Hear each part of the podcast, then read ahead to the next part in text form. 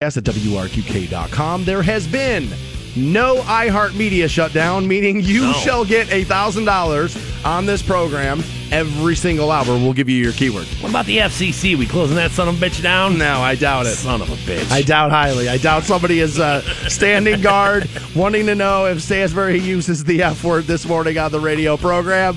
Whether or not, yeah, I'm sure somebody at the FCC will be on guard and be willing to take my uh, my esteemed position away from me. I got to be honest with you. I don't really want to get into that whole thing a Okay. bunch today. Like I really don't. But it has been wildly annoying since it has happened. Right? Like you got CNN anchors out there going, funny, I don't remember this happening in the last administration, even though it was under 20 days and it totally did happen. So do dial down the hatred of the guy and like get your facts together and then and then maybe then go on TV. And it's I tweeted this out the other day. When the government shut down in 2013, I had Twitter, and like 15% of my timeline was about it. This time around, it's like 95% of the timeline is about it. So did the people that I know and or follow get that much more political in 5 years? I mean, maybe they did. Somebody pointed out to me, this woman Lynn pointed this out to me. She goes, "You know, 5 years is actually a long time." Right? You go from 35 to 40, you're a different person. And she's right about that. And she's like, maybe people got a little older and they're taking things a little bit more seriously. And I would, Lynn, I would have to admit that that's definitely a product of what you're seeing here. But I'm talking even Matt, the the media outlets I follow Even- weren't talking about the government shutdown this hard as they are this time around. Um, I, I, I guess definitely the uh, severity of the consequences. I guess maybe feels more now. It feels like there's you know more urgency when it comes to matters like this. So like, I mean, the, the, the circumstances have changed. But I take your point, and and more than like just talking about it, it's my problem is is that people act like they're experts on things, and it's just like anything else. Where as soon as a news story comes up, all of a sudden I've got constitutional scholars Right. in, my, in my timeline where it's like, guys, you can have your opinion. I understand that. You can have your thoughts on it, but like, don't don't don't present Well- yourself as like the authority on this. They don't even want their opinion. It seems to me what they want is they just want their uh, their side to not be the ones that shut it down. Well, right. It's no longer about like it's no longer about what's happening, or or, or, or it, it's not even about like furthering my causes. It's just inflicting damage on the other side. Right. It's like, oh, look at you guys. You're terrible. You're all terrible. It's uh It's like, oh, what are we accomplishing? it was just a little it, honestly there was so much of it this weekend that i went the other way like i went down the rabbit hole the first day and i was like all right start reading everything right and then it got to be like Saturday and then oh, like a little bit of Sunday. And I was like, dude, I no longer care about this because I've been told by 7,000 people on each side why it's the other side's fault. And people want to dig up the quote on Trump and when he said, well, you know, it, if it happens on your, this and that. Yes, obviously the guy said things before he became president that maybe he didn't understand until he became president how things can get out of, out of hand. Now, what I will say is, the people who voted him in and the people who tried to tell us all along, what was the big thing? Is that he was the negotiator, right? He, he was the deal maker, the art of the deal. And we were going to get the art of the deal of the presidency. Well, that we so far have not seen in this particular situation. Now, I don't know. Again, I'm not going to get bogged down with who's right, who's wrong, who shut it down, who didn't. 51 votes here, but you need 60. I'm not getting into all that. Okay. But when you have walked around calling yourself the, the deal maker and a deal doesn't get done, people are going to look to point to you. And also, you are in charge. So people are going to look to you. I don't know if it's the president's fault or, or 100% or not. But what I do know is when you're the president, you're the one holding the bag. Yeah, when you're in charge, you're in charge, and sometimes circumstances play outside of your control. There's nothing you can do, but it's like you still have to. I mean, the buck stops somewhere, right? Yeah, no, no, I mean, absolutely. like, the desk of the president, ideally, but When it, that's just it. When you're the president, it's kind of one of those things, dude. Nothing's not your fault. right, Like at that right point, at that point, it's all your fault. I mean, dude, gas prices are your fault at that point. I mean, that's the way we have traditionally handled this. So at the end of the day, it's, you know, people are going to look at you like that, but I'm not going to get bogged down in all that. It just seems to me like people, I, I think it's this, and, and I'm probably too quick to blame this, but these social media platforms have been sitting back for the last five, six years looking at it. Dude, they're, I think they're all in it together to get us to argue like this, to get us at each other's throats like this. And then Zuckerberg, like, well, you know, maybe I got to change my timeline. I don't know. I mean, maybe, I mean, maybe, you know, maybe we'll do this and, you know, maybe we're going to look at this. When in reality, dude, I think it's them that did this to us. I really do. I think that there have been studies on how we move around the board and what we care about and this and that. And I think it's just we use these platforms. You know what? Somebody actually hit it right on the head for me. I wish I got I had the guy's name because he tweeted at me. He said, "You know what the difference is? In 2013, Twitter was like a bar. In 2018, Twitter's like a town hall." And he's absolutely right. And that's what's changed. Is like we used to talk we didn't talk about these kind of things like that. And it got to be a little a little annoying. Now, I could not have been any more wrong on Championship Sunday yesterday. Now, I picked the Patriots to win. I was just say you got half of it right. I picked the Patriots to win, however, they did not cover. They did not cover. Which, uh, by the way, man, tip of the hat to Blake Bortles and the Jaguars, man. There was plenty of points where I was like, dude, they're gonna get throttled. He- dude, Brady's gonna rip it away from them, and dude, they they competed. The- Blake played a little bit better than I thought he was going to I thought yesterday. he put forth an awesome game. I mean, he wasn't, really he wasn't great, but he was he was he was good. I mean, he was pretty good. For in that moment, I thought you couldn't have. a- I Oh, mean, what is the guy? Dude. Second, second, third year guy. AFC Championship game in Foxborough, Right. Like on Darth Vader's ship. There was times I was like, man, he's just. It's the moment's too big for him. He doesn't even recognize Yeah. what he's doing out there. Just going out there and Well, playing. Sometimes that can help. You know what I mean? Sometimes that you think can help, where it's like you you don't understand the moment that you're in. Now it didn't. You know, ultimately it didn't end up.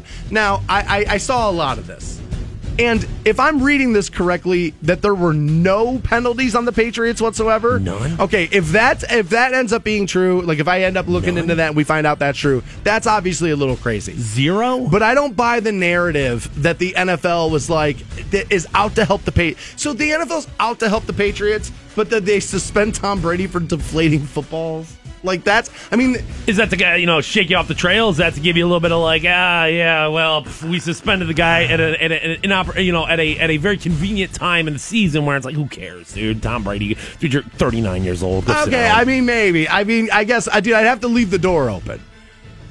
I would admit that the NFL would rather have New England in the Super Bowl than Jacksonville. Yes. for sure. yes For sure. Uh, uh, dude, we'll, we'll translate it. I'll make it vacations. You can go to Boston or you can go to Jacksonville. Where you want to go? You want to go to Boston? And dude, I mean, we're talking about a powerhouse dynasty of the NFL with a, a with a fan base, whether it's front runners or whatever you want to call them or not, but a fan base that is nationwide versus the Jacksonville Jaguars. Come on, dude, come on. right. What I'm talking about. But dude, I was completely wrong, and I lost some money on the Minnesota game. I thought for sure Minnesota goes, and now see, I did think the game was in Minnesota when I bet it, so that was not smart on my on my behalf. And then I found out it was in Philly, and I just didn't have any faith in Nick Foles. And then he goes and throw, I don't know, I think he threw for like 350, three touchdowns, and like lit them up. Hell, I mean, dude, you're, at that point you're gambling Case Keenum versus Nick Foles, and at that point it is like, well, who is gonna who is gonna show up on that day? I'm not necessarily surprised that that game ended up in a blowout. How much money did Case Keenum lose yesterday? Because it was like he's going to be the guy everybody's going to try to throw money at in this offseason, and then you go out there and he was a dud. Um, I would hope and I would think that most NFL teams probably have a little bit of like, hey, we can't let one game set the entire tone of him. But you're right. There's no way. There's no way you didn't deflate that balloon a little bit. Of course. People are already asking now: Is there going to be a quarterback controversy in in Philadelphia between Carson Wentz and Nick Foles? And I think the answer is no. I think the answer is like, dude, if you, eh, dude, if Carson Wentz magically got healthy between now and the Super Bowl, I bet they put him in the Super Bowl. Like, there's no quarterback controversy there. Nick didn't play all that great in the last couple of games. Played all right, enough to win, but he wasn't like beating you. Carson Wentz will beat you. Wins you a Super Bowl.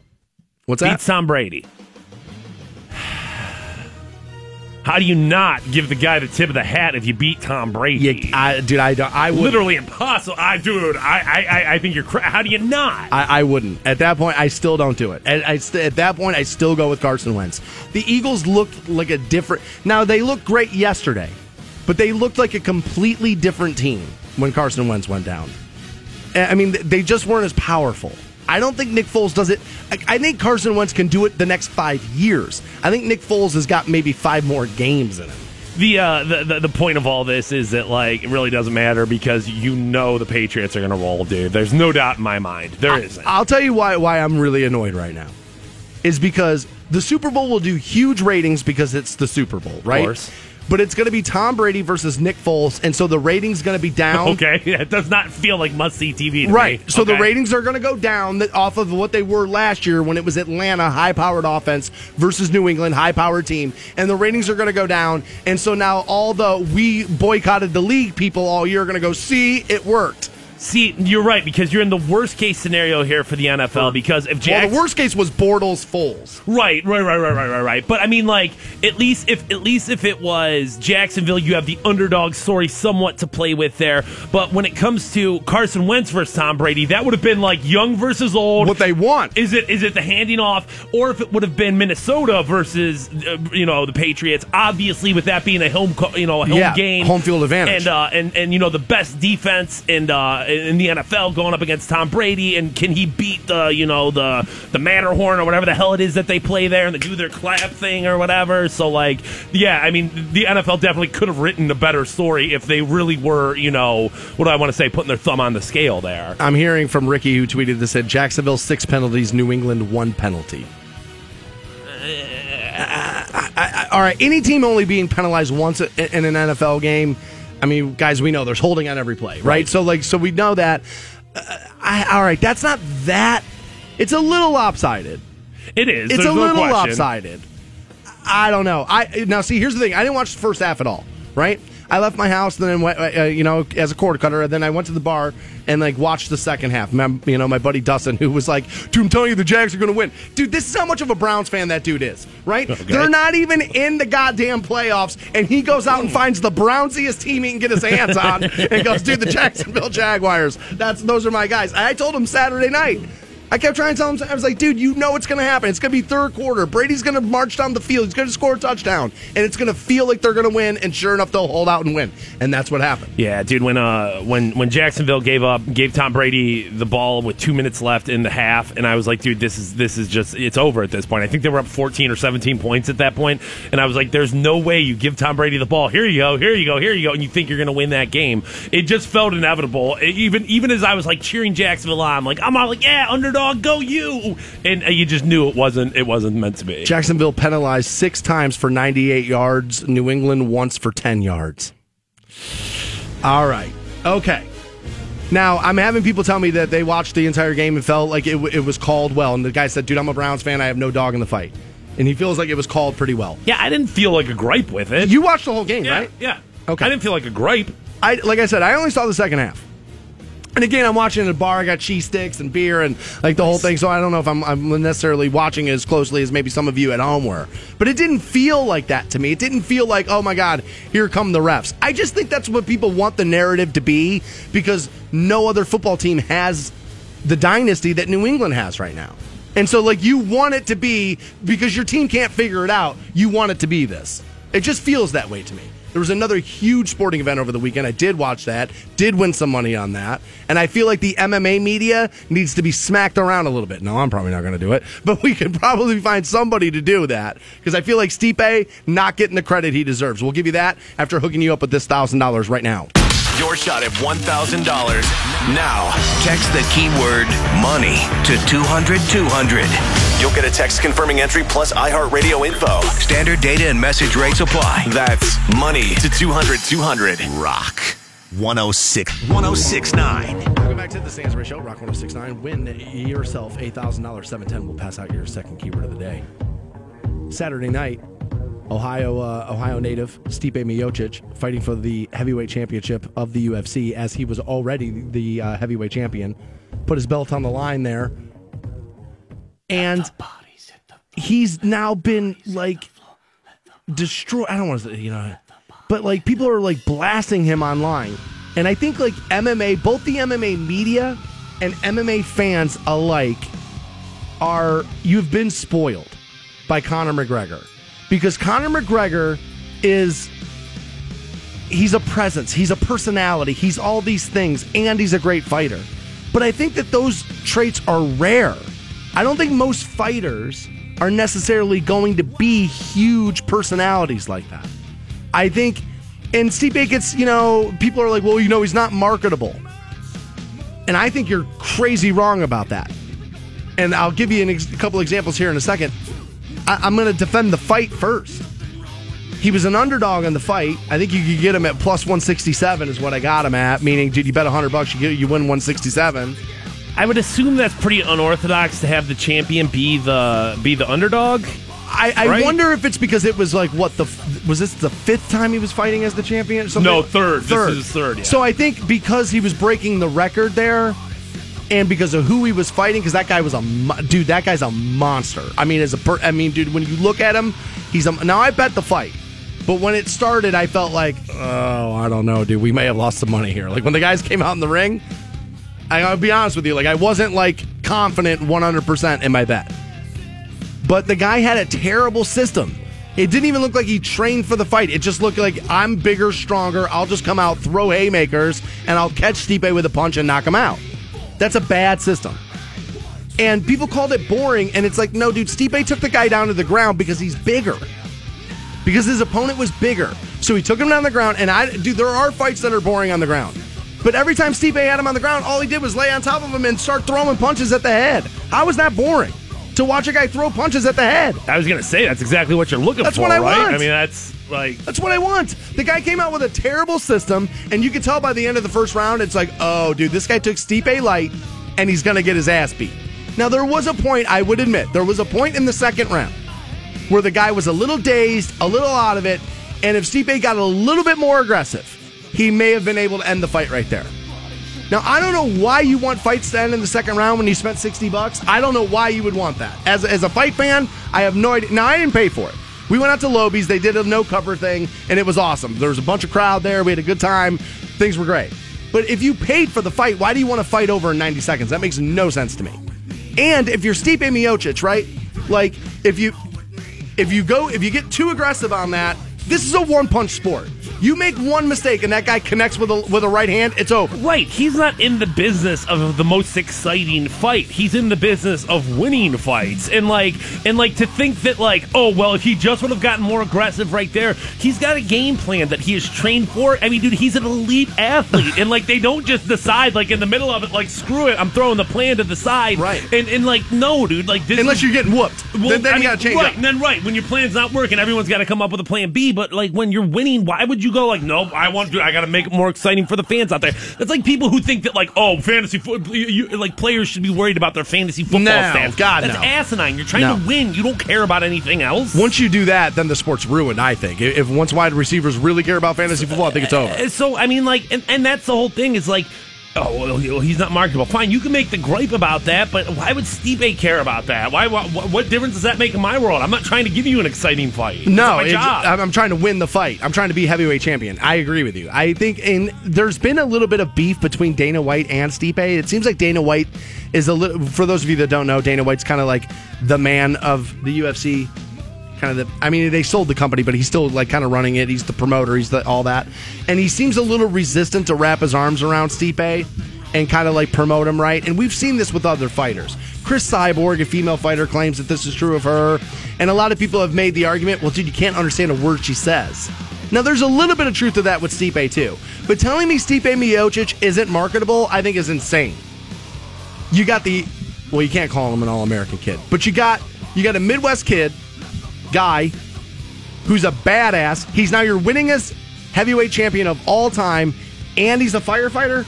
Yeah, I mean, like the, the the the immigrant story, I think almost is a part of the marketability where it's like, hey, dude, this guy came from you know, came, especially in a global sport. right, came to live the American dream and came here and like, I dude, it's I think that's very marketable. Still works part time as a firefighter Right. and that whole thing. Like, how is that not marketable? How is that not a sell?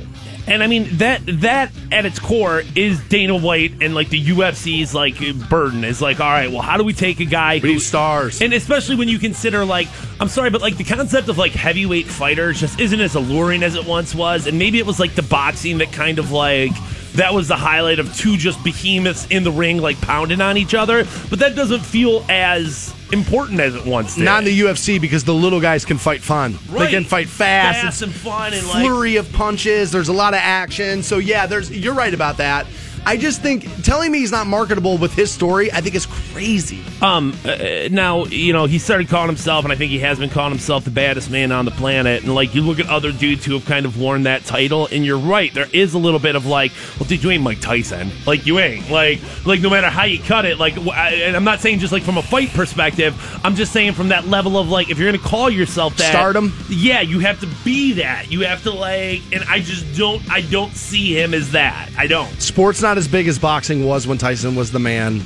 Um, things have changed. It's harder to become the biggest celebrity out there than it was then. And, and, and, and There's more competition for it. And I really do wonder outside of like Northeast Ohio, outside of us being like, yeah, dude, that's our guy. Does anybody like know this dude? Does anybody really care? no, I mean probably not. I, I'm going to say MMA junkies, yeah. MMA, yeah, dude. If you're on MMA forums, then yeah, obviously. If you're an Ariel Helwani fan, then yeah, then you know who Stipe is. But I think most, and I've said this about the sport, as a guy who likes it, most of these guys are no names. They're no faces, right? And like, and actually, I was telling my buddy who I was watching the fight with on Saturday night, it's one of the reasons why I love the sport. I can turn to the screen, not know who anybody is. Yeah. But if punches start flying, now all of a sudden I care. It doesn't have to be the Eagles. Doesn't have to be the Patriots. It- you know what I mean? Like, as long as punches are flying, I like it. That's how I feel about college basketball. I can turn on a game I know nothing about, know nobody in, and all Just of give a me sudden, threes. I'm just watching action as opposed to like being invested into a story. And yeah, you're right. There is some of that in MMA where it's like just two dudes, no shirts, and all of a sudden just pounding each other out. Yeah, I just. yeah, I mean, uh, oh, wait. all right, that's probably let's not turn. That's right. not. I don't know what Stipe's you know sexual orientation is, but oh no, he's having a baby. So Yeah, I, wife, yeah. I feel. Yeah. I feel like. I feel like we probably have a good beat on what it is, and I don't want him punching me in the face. All I know is that that guy he fought the other night. They called him the most dangerous guy in the sport. He came out and tried to knock Stipe out in the first round and ended up losing the fight. I was not bored by that fight. Now, I did have a plate full of mozzarella sticks in front of me. May- Maybe that had something to do with it. But as an MMA fan, as a Stipe fan, I was not bored by that fight. I actually thought it was a really, really good fight. More Stansbury Show right around the corner. Hang on.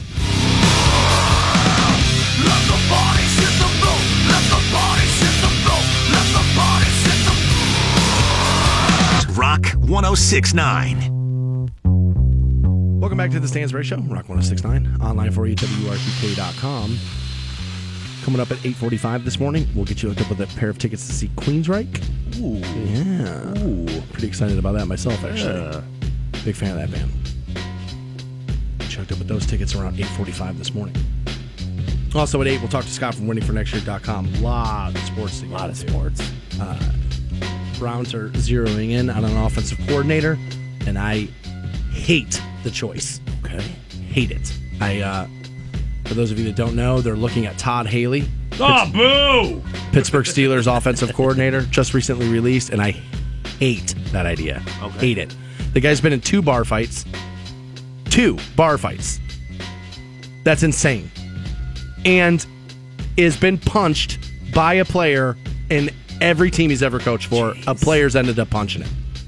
And you can make the argument that the Pittsburgh Steelers have under-delivered with Big Ben as their quarterback. You can make that argument that when it's all said and done, they've under-delivered when you have a Hall of Fame quarterback in Big Ben. I, dude, I think, dude, a coach that gets in bar fights is the last thing the Cleveland Browns do. They need leadership, and getting in a bar fight as a grown man, as as, a coach in the NFL, is not leadership. Yeah, I don't mind you beating up in your players' asses. I don't mind so much like the hey, a dude took a swing on him, but like, come on, man, we getting into bar fights? Come on, man. So, so now we're gonna give Manziel the clipboard and let him call the plays. Th- That that's that's the idea. I don't know if I like that one. I don't know if I like it. So there was another one of these Hollywood shows right. where they you know get together and they all pat each other on the back for being good at what they do. I guess it was the Screen Actors Guild Awards. Okay. and uh, Aziz Ansari was up for an award, and he was not there. You may remember that an anonymous woman revealed in an article on uh, Babe.net where she detailed the events of a date with Ansari where he allegedly would not take no for an answer while they were engaged in sexual activity. Now she then does she did say like look I went there willingly we started making out we got undressed some sub, some sexual stuff kind of happened and then I just kind of felt like you know what I'm I, dude I'm feeling pressured to go through with sex Okay. and then like kind of wanted to back out. Now, no matter where, you, and I've said this, no matter where you are in the sexual like you know um systems of, of like having sex with another person you could be in penetration if she says you know i changed my mind let's stop you gotta back out of there right and not i'm not trying to be gross i'm saying you need to back out of that situation Yes. and allow her to get to the point where she feels all right Literally and figuratively there. Um, uh, was this like him trying to convince her into another sexual act where it's like, yes, I'm consenting to have sex with you, but if you really want butt stuff, and it's like, no, If- no, no, if, no. if i remember correctly and I'm pulling from memory, so just you know, don't rake me over the coals if, if if I screw this up. But if I remember correctly from reading the original story, that there had been some oral sex that had happened, Okay. and she was the recipient. Okay. And at that, and then I believe he then kind of like tried to urge for sex, and she felt that had said like she had kind of felt pressured, Okay. I mean, like uh, that. I think happens. You know what I'm saying? and Like then he stuck his fingers down her mouth. Jeez. Um, well, I Yeah, mean, that's that's, not great. That's not outside of the realm of like, hey, yes, we took hook, you know, we were making out, took that a little too far, and all of a sudden, hey, when it comes to penetration, I don't want that. I don't feel like that's, uh, you know, that's not setting him up. You know what I mean? Like I've- that's okay. I've had this happen where you start. I mean, uh, dude, I, I think most guys have probably had this happen where you start and there's some sexual activity going on, and then a woman's like, you know what, this isn't who I, I- am. I I, can't don't do do this." this. I got to stop doing this. I think most guys have probably been in that situation at some point. I would imagine. I don't know. Maybe you know, maybe not. Right. But he was up for one of these awards. I guess was it um like I don't know, best actor in a uh, in, in a series, and they had like they he was nominated for his role in the Netflix series Master of None, right? And when his name was called, I guess, dude, no applause, nothing, and it was just silent. And he didn't go either. Like I got to give him that. Like, cause dude, James Franco's out there like, nah, dude, I'm going to shows. I'm going to this stuff. I'm not backing down. I didn't do this. And at least in at least Aziz kind of feels like Look, I still feel like ultimately at the end of the day, we were in a more consensual situation than I had thought. And then now she feels differently. And so it, he at least feels like, you know what? I'm not pushing this issue. Let me just kind of stay out of Stay it. Stay out of it. But at that point, if you did not do it, do you feel like you're essentially letting yourself get bullied at that point? Yeah, but I think there's times in life, it's a lot like when back in the day when celebrities would pay for lawsuits to go away because it's faster. I feel like this is faster for Aziz Ansari. And, and I don't know what happened in his apartment. I wasn't there. Now, when I read it the first day, it did feel like, oh, bro, at some point, dude, you just got to realize she changed her mind and is saying something different, right? Like, I, I believe there's a little bit of blame on both sides there, but ultimately, at the end of the day, if she tells you no, no means no, and you got to respect that word. I just, that's how I feel about it, right?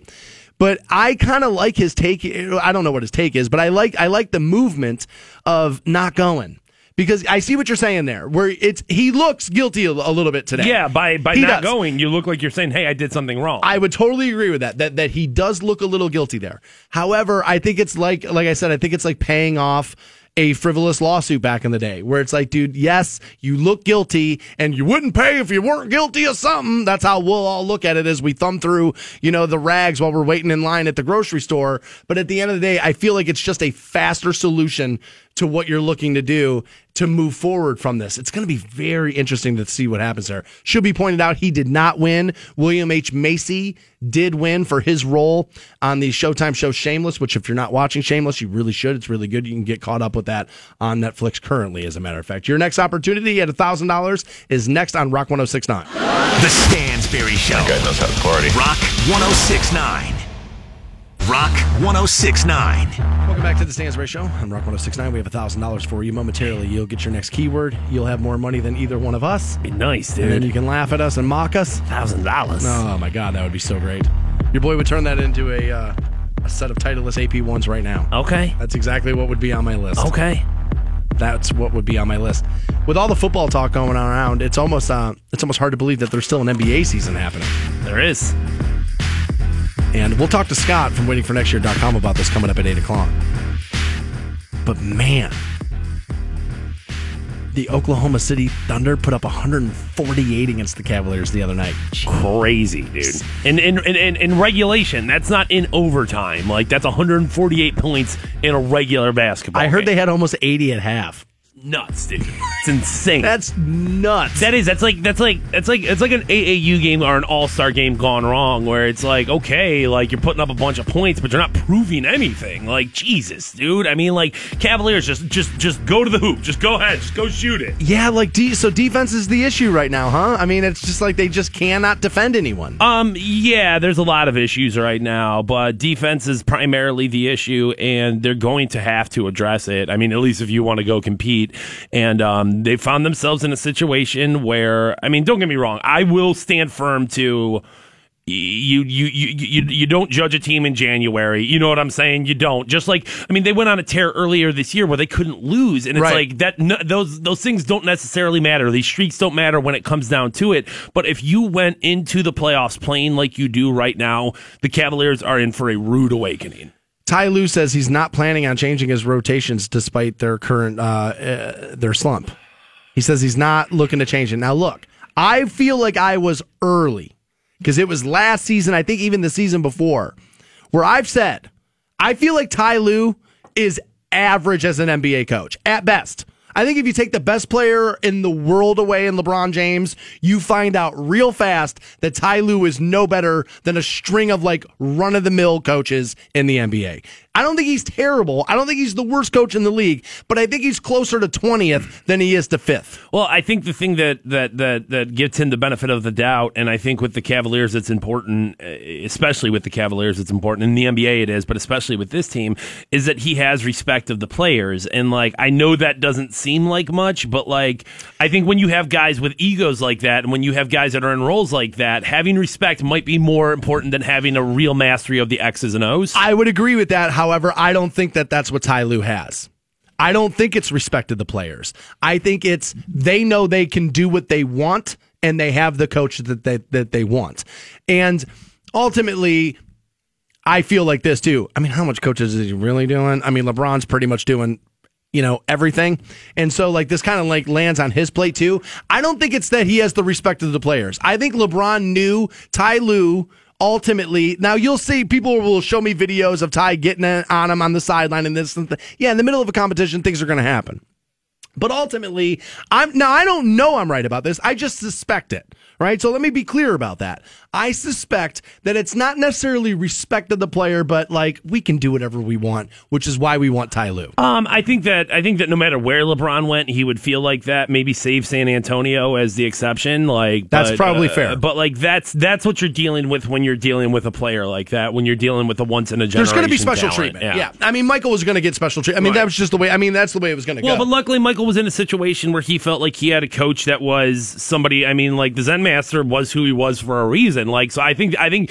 that's the thing is is is is he had a coach that could kind of match him at least on some level. Where I will agree hundred percent. I mean, I don't think in any sense Ty Lue is LeBron's equal in, a, in in obviously basketball playing abilities, but even knowledge of the game. I think LeBron knows. I'm sure Ty Lue knows, and they both understand the dynamic that like, dude, not only are you better than me, you're smarter than me. Like you're you you are. You're a better mind at this than I am. I think I think they both have to know that. yeah, I, I mean, it'd, it'd be hard to argue that. I mean, LeBron seems to be a pretty smart player. Yeah, I mean, honestly, I think you know Cerebral, they call one of one of the savviest players that have ever done it. So it just you know, it, it's very hard to get over that. in an era where you want to be savvy about it. Like it's not just rolling the balls out in the court now and seeing who can run the fastest and dunk the hardest. That's what it seems like the Cavaliers games have been recently. No defense and just like, hey, go make up the offense. Like, go roll the balls out and go play, guys. I mean, it is, and, and like as as as a Cavaliers honk a homer, and like the thing I'll say is, on one hand, I have very much kind of like hit the concern button for me, where it's like, dude, I don't, I don't know, man. Things are things are tough right now.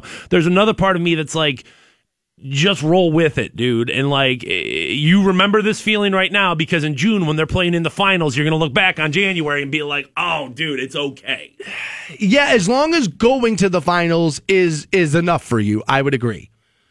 I think that this team is nowhere near beating a Golden State team in in seven games. No, and I mean, I think within the next two weeks, you'll see the Cavaliers kind of admit that and address that. Of course, Ty Lue right now is going to say, like, well, you know, I'm not going to do anything and blah, blah, blah, blah, blah, because that's a little bit of the answer that he's supposed to give. I think deep down inside, and when it comes to conversations behind closed doors, everybody, and that's why you see so many trade rumors running around right now, everybody knows something is coming. See, when I read that quote, it was just the headline that I had read first, and I was like, "Oh my god, did they mean they're not going to make a move? Like, if you don't think you have to make a move, you got to make a move." It does seem like every season, it's like.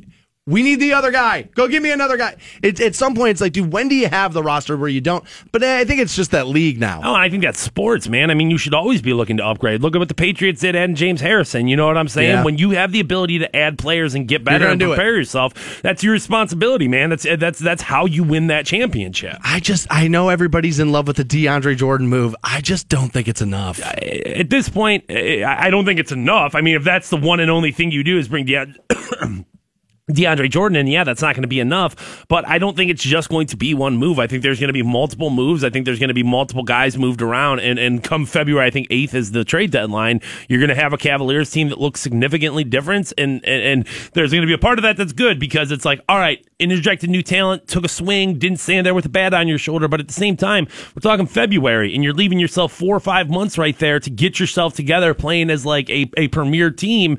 It's, it's, it's, it's a harder thing to do than an easier one. They were asking James about the playoffs, and he turned into like, what's his name from the Colts? He's like, playoffs? He's like, we can't even start thinking about that. He's like, not the way we're playing right now. James went on to say we could easily get bounced early in the playoffs if they were to start next weekend. Yikes. That's a far way removed from LeBron and any four bums walk out of the East. That's um that's that's good, and I'm glad I'm glad to hear him say that, and I hope he's I hope he's taking that message and, with anything maybe screaming it louder at at his co- at his teammates there because like honestly. If you're going to go out there and give up 148 points, and don't get me wrong, Oklahoma City's a high powered offense, but like if you're going to give up 148 points, dude, you have zero shot winning. You do.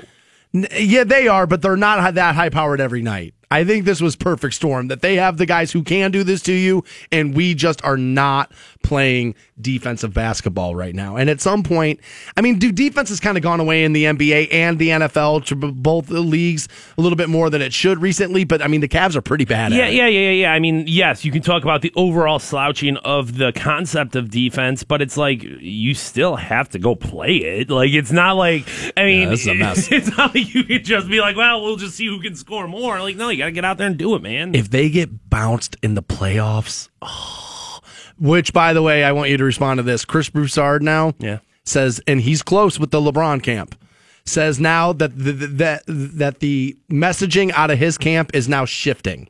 And Chris Broussard says, dude, he's starting to put his eggs in the get ready. He's leaving basket. That guys in his camp are already starting to kind of murmur about it and talk about it. That it's here and that he's gonna go. Luckily, you got six months of basketball to convince him otherwise. I mean, you know what I'm saying? Like, I mean, uh, that's that's all I can say is that hopefully the Cavaliers understand that that's the reality of it and the urgency strikes them. Do you have any uh, opinion? On the people who are like, you can't let it happen to you again. You got to trade him before that. Although he's got a no trade clause, right? No, yeah, yeah, yeah. He can't. He would have to request a trade. You can't just. I was gonna, somebody was no. like, hey, trade LeBron, and I was like, guys, dude, average NBA players have no trade clauses. If, if they can have it, LeBron's got. Well, and you've seen it coming before, but the thing is, it doesn't matter that it's happened before. Like all that matters is what you have in front of you right now. And people are like, well, you know, if he leaves, you got to have that draft pick to rebuild with. And it's like, dude, you think that you think that seventh or eighth draft pick in the NBA lottery is going to replace LeBron?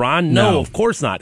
Admit that when he leaves, it's all done. It's all falling apart. You're going to go back to being the one of the worst teams in the league, and I'm okay with that. I mean, I am because it's like the the got a ring right. Well, the moment of now is all that matters, is because it, you you can't you can't live for this. Like, well, we're going to one day without LeBron, you'll have your opportunity to get high draft picks because you're going to be the most piss poor organization in the NBA. So let it happen. There's an argument out there that people are saying that what he's trying to do now is devalue the Cavaliers leave the Cavaliers, devalue it even further, so when he comes back to buy it, he can get it on a bargain. Um, I mean that uh, that doesn't seem that doesn't uh, to me uh, like I, I, don't know if you're necessarily looking for that because wouldn't you want to buy the organization when it's worth its most when it, you know what I'm saying? Like when like no we, I wouldn't want to pay a ton of money well, for it. but it's not he's not going to be able to rebuild it. Why would you want to buy that organization when it's busted and broken and like oh I disagree. I think once he buys it now players around the league who are legit go oh dude LeBron's in charge right? And How, so like I'll go play for LeBron. But when he doesn't but if he doesn't he doesn't he won't have the ability to go out there and win those those games in his own hands. So I feel like he's going to like that is just true. So so so now all of a sudden it's like, dude, I bought this crap team and they still suck. And all right, I go, well, I got a draft pick and they still suck. I mean, aren't they? I mean, don't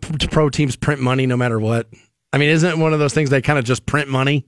But then at that point, it, yes, but I would buy a better money printing machine. I would, I would, would try to get my name on the best one I could. I would rather have a better money printing machine as well. But again, man, you're talking about a guy who's already got a billion dollars. So like, if if in, who's staring down the end of his playing career. So if you're but him, why, aren't you looking for a bargain? But why would he want to buy the Cavaliers after he already left them? Because he has no loyalty to them, right? He doesn't want them. He doesn't. He has no ties to Northeast Ohio. He doesn't owe us anything. So now he's leaving again. But then he's going to come back and buy it. Why wouldn't he just buy another team? I, I well. Th- there is an argument for that. I think the answer would be though is that that's how he gets forgiven again. Is like he leaves you as a player and everybody hates him again. It's burning jersey. It's a, we hate LeBron, and then he comes back and buys them, and now you forgive him again.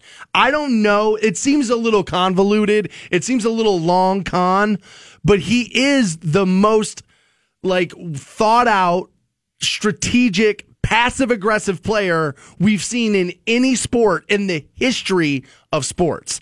And so I don't think it's crazy. I think it's unlikely. I don't think it's crazy. Your shot at $1,000 is right now. Your shot at $1,000.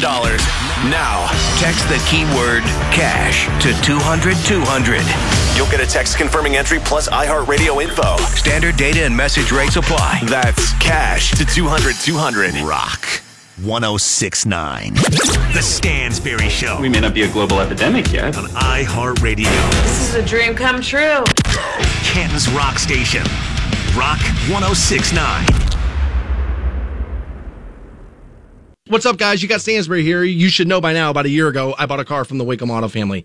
And Waikem made it really easy on me. I was really nervous about my credit. You know, there were some gaps in my employment history, and I had some credit issues. And because I had some credit issues, that's actually what made the Waikem Auto Mile the perfect place for me to be. Because Waikem has specific teams on site whose only job is for credit approval and special financing loans. Waikem's size obviously gives them an advantage as they're working with 30 banks and credit unions. Plus, they also have 1,500 different vehicles for you to choose from. That gives them some options for both you and them to work with. If you're making 350 per week, then the answer at Wacom is yes. If you're making just 350 per week, that on the Waikem Auto Mile can turn into up to $30,000 worth of credit. It's easy to start the process. Check out waikem.com. That's W A I K E M.com. And don't be worried. No social security number is required. Start online at waikem.com or just swing by the Waikem Auto Mile like I did. Do what I did. Save the Waikem way. 6 9 Show on Rock 1069. I actually just looked through my Facebook memories, and my Facebook memory, I believe it was from this time, it was this day last year. It was like, love him or hate him, Tom Brady's the greatest to ever do it, and you were alive to see it. and sure enough, here we sit again today, man. That guy's just incredible. Dude. After after watching that game yesterday afternoon, I mean, obviously the Super Bowl will tell the story of this year, but like, how how is he not? Like, I don't understand it, and it, it's crazy to me because I almost feel like I'm a slave to the moment because it's like, well, dude, you think LeBron's the best, and you think Tom Brady's the best, and you're in this moment, and you're watching them. If this would have been 25 years ago, you'd No, be saying lucky. You'd be saying Joe Montana and Jordan, but like, I I I I, I don't Well, I don't know how you can't look at Tom Brady and think he's the greatest of all time. He- here's why that would have been okay. You would have been right then, and you're right now. You know what I mean? You in in that moment when Montana and Jordan were doing their thing, you would have been right. But now things shifted. You know what I mean? And I think I think Tom Brady is probably better than Joe Montana ultimately. If we're going, because everybody always wants to say LeBron can't be better than Jordan because of the ring issue, right? Well, Brady's got more rings than Montana. So what are we talking about? You can't switch the argument then when it when it no longer fits the narrative you want. At the end of the day, of course, winning championships is a part of your overall success. I think there's other pa- factors that play into the greatness there, but like, yes, it has to be a part of it. But just, I mean, look at the, look at the look at the longevity of what Tom Brady's been able to do. I think I just saw something on ESPN where it's like, um, since 2003, there's only been four quarterbacks in the in the NFL that have represented the AFC in the Super Bowl because Tom Brady has just been just dominating for so long. And there's like there's you know, and it's Peyton Manning, it's Ben Roethlisberger, and it's him. I saw this yesterday too, and people just people love to discredit greatness, right? And so I saw a guy posting this yesterday, and he's a Tom Brady hater. He was like, "Yeah, he's amazing, but you got to admit it's easier to play into your 40s now than ever before in the NFL." Now, I would make the argument that Yeah. you're probably right about that. Yeah. However, you can't knock Tom Brady for taking care of his body well enough to be able to do it. Sorry, dude, but back in the 80s and 90s when you were watching the NFL games and those dudes were really tough, dude, those guys were smoking cigarettes after games. They were eating rib dinners. This guy won't have a beer all season long. That's why he can play till he's 41 years old, is because he LeBron's the same way. Well, and of course, like the sports science has gotten better, like the training's gotten better, and those are all valid points. But like, I mean, show me who else has done it. So you can't act like, well, dude, it's so much easier to do nowadays. It's not like everybody's out there doing it. Who are you going to point at? The, what, what was that kicker, Janikowski, that was kicking until he was 48 years old? Here's the other thing. Name me name me the Hall of Famer Brady plays with. Name me the Hall of Fame receiver he had. Um, and, well, the thing is, is he's definitely had, I think, elite uh, co- t- teammates, but he's done it with and without them. I mean, he's had guys, he's had dudes who I, I think, I mean, he's had Hall of Famers on his team, but he's done it with them, and then he went and did it without them, and then he did it with other guys, No and then he went and did it with other guys. No So, matter like, who's on the who, no matter who's on the end, no matter who's catching the ball, Tom Brady makes touchdowns happen. They didn't win the title when Randy Moss played New England. Randy didn't get a title with New England. The best wide receiver he's ever had, and they didn't win the title. Normally, dude, he's throwing to a bunch of no name guys or takes guys who would be no name guys and turns them into household names. He's the greatest quarterback the game has seen.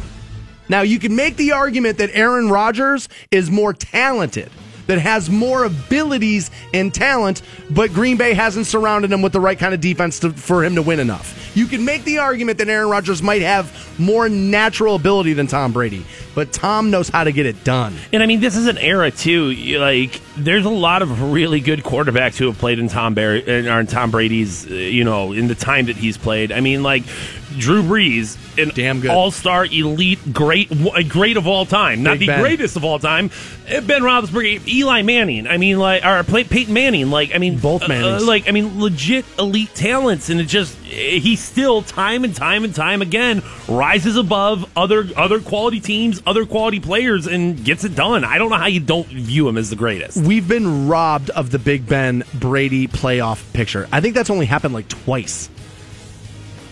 I think it's only happened twice. And this guy's making a great point. John, thanks for this. Two real Hall of Famers Brady's had. Moss and Gronk are probably like and dude, Gronk last year, wasn't it? Dude, they they lost him, won the Super Bowl anyway. He goes down that game yesterday, wins the game anyway. You guys can knock systems all you want. You keep knocking systems. system. I'll tell you what right now. 31 other teams in the NFL need to adopt a system and stop. Notice this too. New England's the one team in the league where players aren't allowed to kneel. They're not allowed to talk about stuff. They're not allowed to be like, this is my platform. And what happens? They win. They win. 31 other teams, it's my platform. I'm allowed to say what I want, blah, blah, blah. And then you get blown out week in and week out. The NFL's got to get their arms around this stuff and go, look, dude, look at the way New England does it. It's not players' voices, it's all for one. It's the team, and they win. That's the system. These guys, they sound like car makers in the 80s. It's unfair. Dude, buy a Toyota, take it back to the shop, tear it apart, and figure out how they did it. I've been saying that for 20 years. And as a matter of fact, the car industry did do that. And sure enough, look at the bounce back. Dude, quit. I mean, dude, quit letting these dudes run off at the mouth and make sure that they're practicing. The Patriots did have guys kneel this year. How many? Because, dude, normally Brady, because, dude, didn't they rush that one guy out? Like, dude, didn't they take that guy out after he had said something in the post game? Um, I, and I think they folded that one dude we, out. All got, that's a lot. We've got 15 guys right That's there. a lot. Okay, I would grant you that's a lot. So that's a misspeak there on my part. But notice in, in post games, dude, those guys aren't talking about social issues. They're talking about getting it done. Because Bill Belichick doesn't put up with madness. 31 other teams need to adopt the system everybody likes to tell me is responsible for everything. Their system, by the way, New England's system is by being better than you. By doing, your, that's Bill Belichick's whole thing. Do your job. Don't worry about anything else. Do your job. It's, I, I don't know how much more clear you needed to make it. 31 other teams need to be doing this. Look at what Seattle does. All those defensive players running their mouth about cops and this and that. Meanwhile, one of them blamed a Las Vegas cop. Turned out it didn't happen. Running their mouths about cops. What happens? You get bounced. Do what the Patriots do, dude. Worry about the football game and beat everybody in front of you. Systems. They work. They worked for ACDC, they worked for Pearl Jam, and they're working for the New England Patriots. More Stansbury Show right around the corner. Hang on. Rock 1069. 845 to get you hooked up with some uh, Queensryche tickets. Also, 8 o'clock, we'll talk to Scott from waitingfornextyear.com. Get his take on LeBron, what's happening there, what the move might be. Also, AFC, NFC championship games yesterday. Get a look at, that, find out what he feels about Todd Haley. It looks like the Browns are maybe uh, are thinking about Todd Haley as offensive coordinator. Now, I would agree that the Browns do need an offensive coordinator, and I would agree that it's hard to go anywhere but up uh, in the organization right now, having gone, you know, 0 16 last year, only winning the one game prior. But an offensive coordinator that gets into bar fights in this decade, as a coach in the NFL, dude, that's decision making, and I've seen enough of it to know where it's like, mm, maybe not. Yeah, I mean, you don't want to put a guy in power that's going to end up like, hey, man, I can't make it in on Sunday because I got in a bar fight last night. I mean, like, And somebody's going to say to me, well, you know, I mean, it's in Pittsburgh and, you know, he's a recognizable guy and this and that. It, dude, it's you're the grown up. It's your responsibility to get yourself out of that situation. yeah, you know that guys are going to want to start something Right. with you. You know you're going to find yourself in situations after you lose a playoff game. There's going to be some a hole that comes up to you and blah, blah, blah, blah, blah, and you got to get out of that. Some, so yeah, I mean, it's on you at that point. All I know is that this team is not organized enough, talented enough to be dealing with coaches that are now getting into scraps and bars. Yeah, it's tough enough with players, you know what I'm saying, causing Right. external distractions. But once your coaches start doing that, that's a good point. I didn't necessarily know all of this about uh, about this offensive coordinator candidate. Um, I want somebody, but that does cause me to pause. he draws up plays. I, I- I'm, I'm not going to knock that. Although, and I'm going to keep hitting it over the head. You can make the argument they've underdelivered with Big Ben as their as their quarterback. I know he's got the Super Bowl. I know that. You can make the argument they have underdelivered, especially when the fact that you think that dude that he and Brady have only played twice in the playoffs. That sounds a little bit underdelivered to me when you got a Hall of Fame quarterback. You've had great wide receivers there. You've had a running game forever. You've had an offensive line forever. So you can make arguments.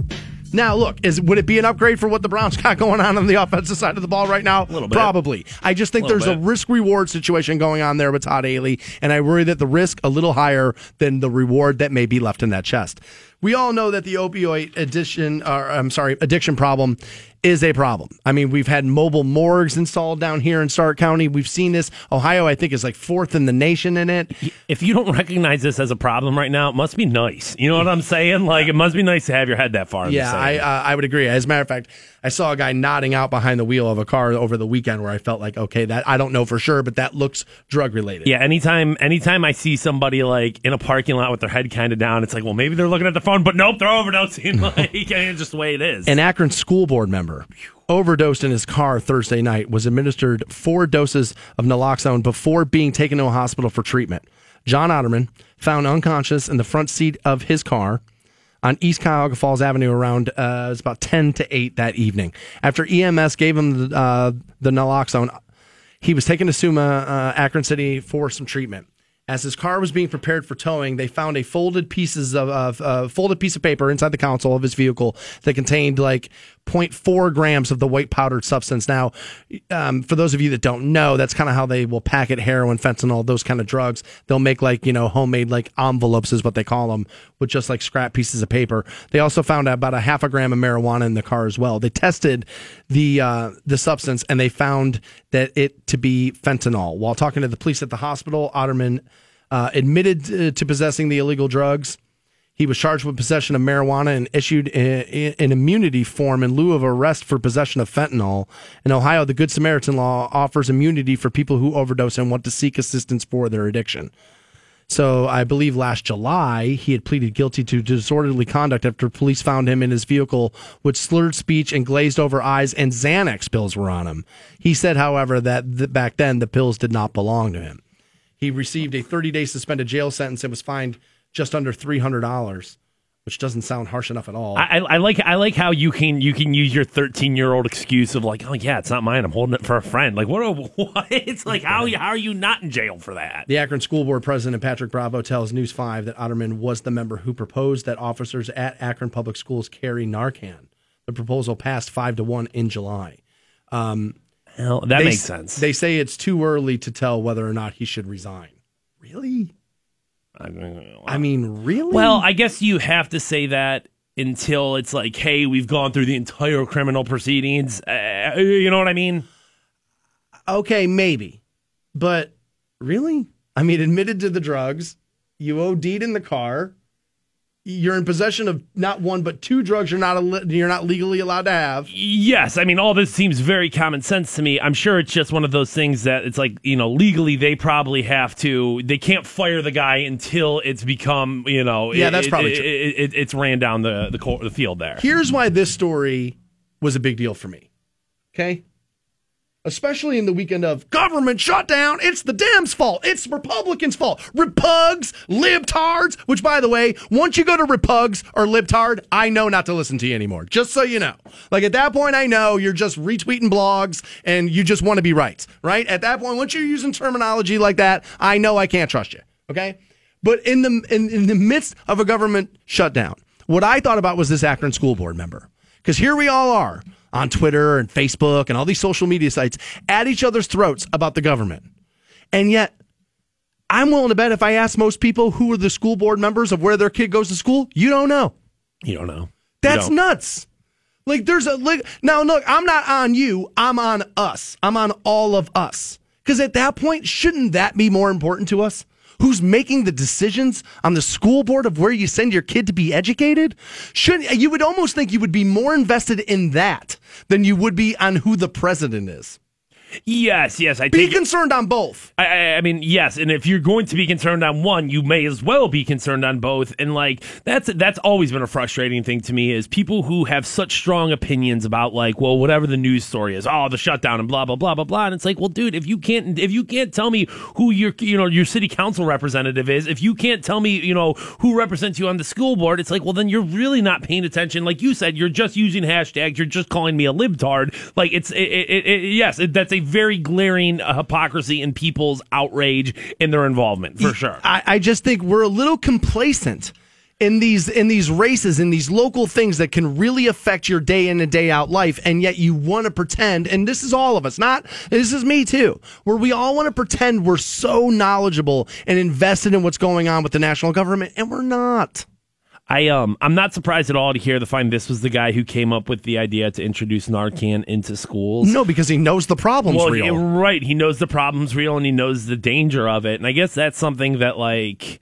I mean, I'm not trying to pat the guy on the back or anything, but at least that guy had the. Uh, no because that was selfish well, at the very least, I mean, at least he understood that, like, hey, because to me, there's a part of me that was like, dude, if I was, if I was the, if I was the school board member and I was the one on drugs and I was trying to hide it, I would probably go the opposite direction, where I'd be like, no, Nar- Narcan, of course, no Narcan. Oh, you know, like- trying like- to get people off your, off your, off your, your scent, off your trail there. like gay people who are homophobic Right, where I'd be like, no, no, you know, like 100%, we can't let this Narcan into schools because then we're going to give kids the opportunity. So I'm glad he had the I think you're adding a lot of logic to the drug riddled mind fair. I mean, I, am I'm just, I'm, I'm, I'm glad this guy decided that he wanted Narcan in schools. Yeah, I, I mean it's it's a little visionary out there. I know a lot of people have issues with it, but I just think I mean, dude, the problem's so bad now. Where it's some like I said, just I remember on the onset of like when this problem really started to hit, like you know home for a lot of us. And I remember, you know, people were like, you can't do that. And I got to pay for this and taxes for this. And I remember saying that when, a, w- w- with an epidemic, and that's what the opioid problem is, it's an epidemic, that there is no silver bullet. So you start firing clips until you find out what does work. We have a shot at $1,000, and we also have Scott from waitingfornextyear.com. You get both next on Rock 106. 1069. Welcome back to the Stansbury Show on Rock 1069, online for you, to WRQK.com. There it is. We have a $1,000 up for grabs here momentarily. We do have Scott from waitingfornextyear.com. Let's talk to him. Scott, my man, how are you? Not too bad, thanks, guys. I uh, So, my first question is Is the league out to help the New England Patriots win more titles? I, I I don't think they're out to help the New England Patriots, but they certainly don't do themselves any favors in terms of optics. Um, you know, we all have the ability to rewind and see sc- and screen grab things, and I mean, I you know I do it plenty. Um, you know, but when you so when you see officials congratulating players when they score touchdowns and and things like that, it it it, it does get a little fishy. And um, I, I I'm not a conspiracy theorist, um, but it, it's certainly from a league standpoint, um, you know, it doesn't look good when you're you know when you try to you know make it look like you're at least being a little bit unbiased. yeah, I would agree that some of the referee, like celebrating after the game with Brady, like, dude, the, the ref was one of the first guys to walk up to Brady and, like, shake his hand. Like, Yeah, that video was hysterical. Number number thirty four, first to congratulate him. Yeah, there's not. That's not great. However, the game is over, and you are a referee, and you are watching greatness like right in front of you. Like, isn't there a little bit of like it's probably just human? Yeah, oh no, so they're definitely human. Um, not just greatness, but a guy with a a busted up hand. You know, the the you know we as fans we look at the big picture, right? We look at the last decade of of this team just dominating, and and you know some people want nothing but to see them, you know, fall flat on their face or the or the dynasty be over. Um, you know, when you when these these you know these officials aren't refing or, or, or officiating these games in the large context of you know our feelings. So you know, there's there's more to yesterday's game than than, than everything that you know we've we've we've grown to hate. But yeah, there, there's some human element. But again, you know, it's not like those guys aren't going to be behind the you know in the in the locker room to congratulate if they need to. Um, you know, just like in, in the NBA when they run off the floor, you know, the players and the officials run off the floor together. Um, you know, you if if if an official wanted to say something to a player, congratulate him. You know, there's plenty of places that do it where there's not, you know, a national broadcast taking place at the same time. So again, you know, I, I don't think the the league was out to help them, but it certainly didn't look great. Um, you know, if you're if you're one of those Jags fans who think that uh, somebody was, you know, if you're one of the four Jags fans who feel that. Uh, you know things were were uh, were working against you throughout the entire second half. I would have to agree. I think ultimately, do the Patriots are just that good at what they do. I want to move to the Browns now, if I can. I uh, we'll get to the Cavs here in a second. Fantone's chomping at the bit to talk Cavs with you, but the Browns are closing in on what looks like it's going to be Todd Haley as the offensive coordinator, and I got to be honest with you, buddy, I don't like it. What? I mean, dude, the guy got in two different bar fights in this last decade. I mean, dude, as an NFL coach in this decade, you don't know that that's not the way you should be doing stuff. Um, you could make the argument. I'm not one of them particularly, but you could make the argument that you've had Big Ben, a future Hall of Famer, as your quarterback, and that you've under delivered. Every team the guy's coached, a player's punched him.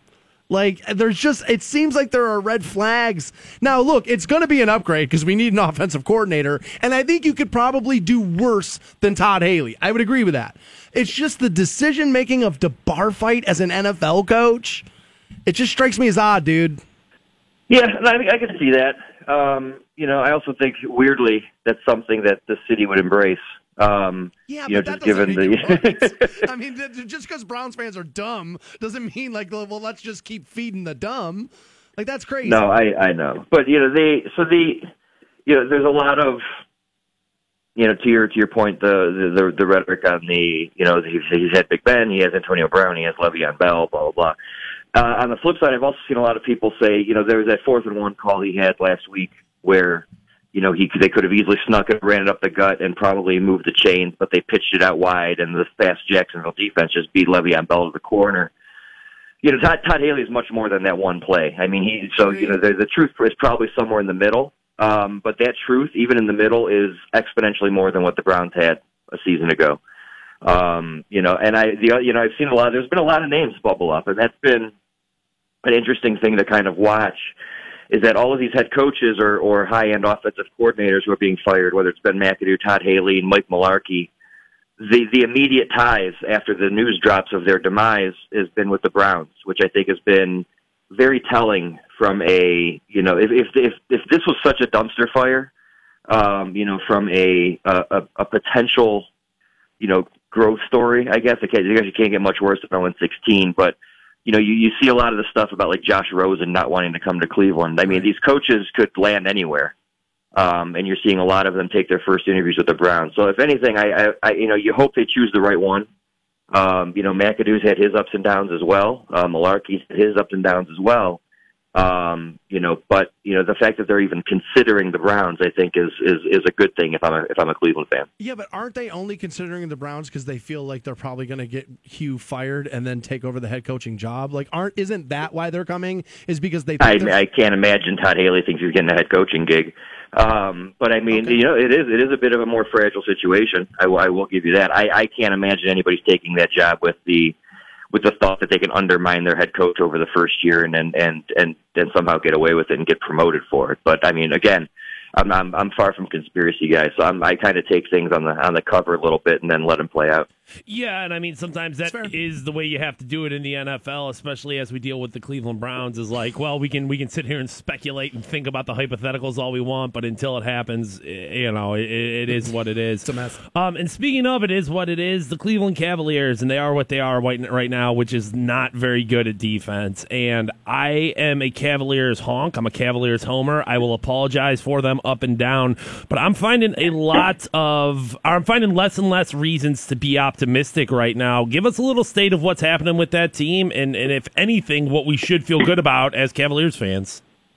The if you're anything you should feel good about is that this team is in multiple trade discussions and realizes that this current roster is not going to get them over the hump. Um, you know that the, it was there's an inherent danger in having an old roster, um, an inherent danger in having an old roster that doesn't practice, and an inherent danger in having an old roster that doesn't practice that needs to implement guys either coming back from injury or just being new with the team in some capacity. Um, and when you have all of that kind of coming to a head, and you have teams, uh, you know, like Golden State, for instance, who who who feel like they have the same players on their roster for the last decade.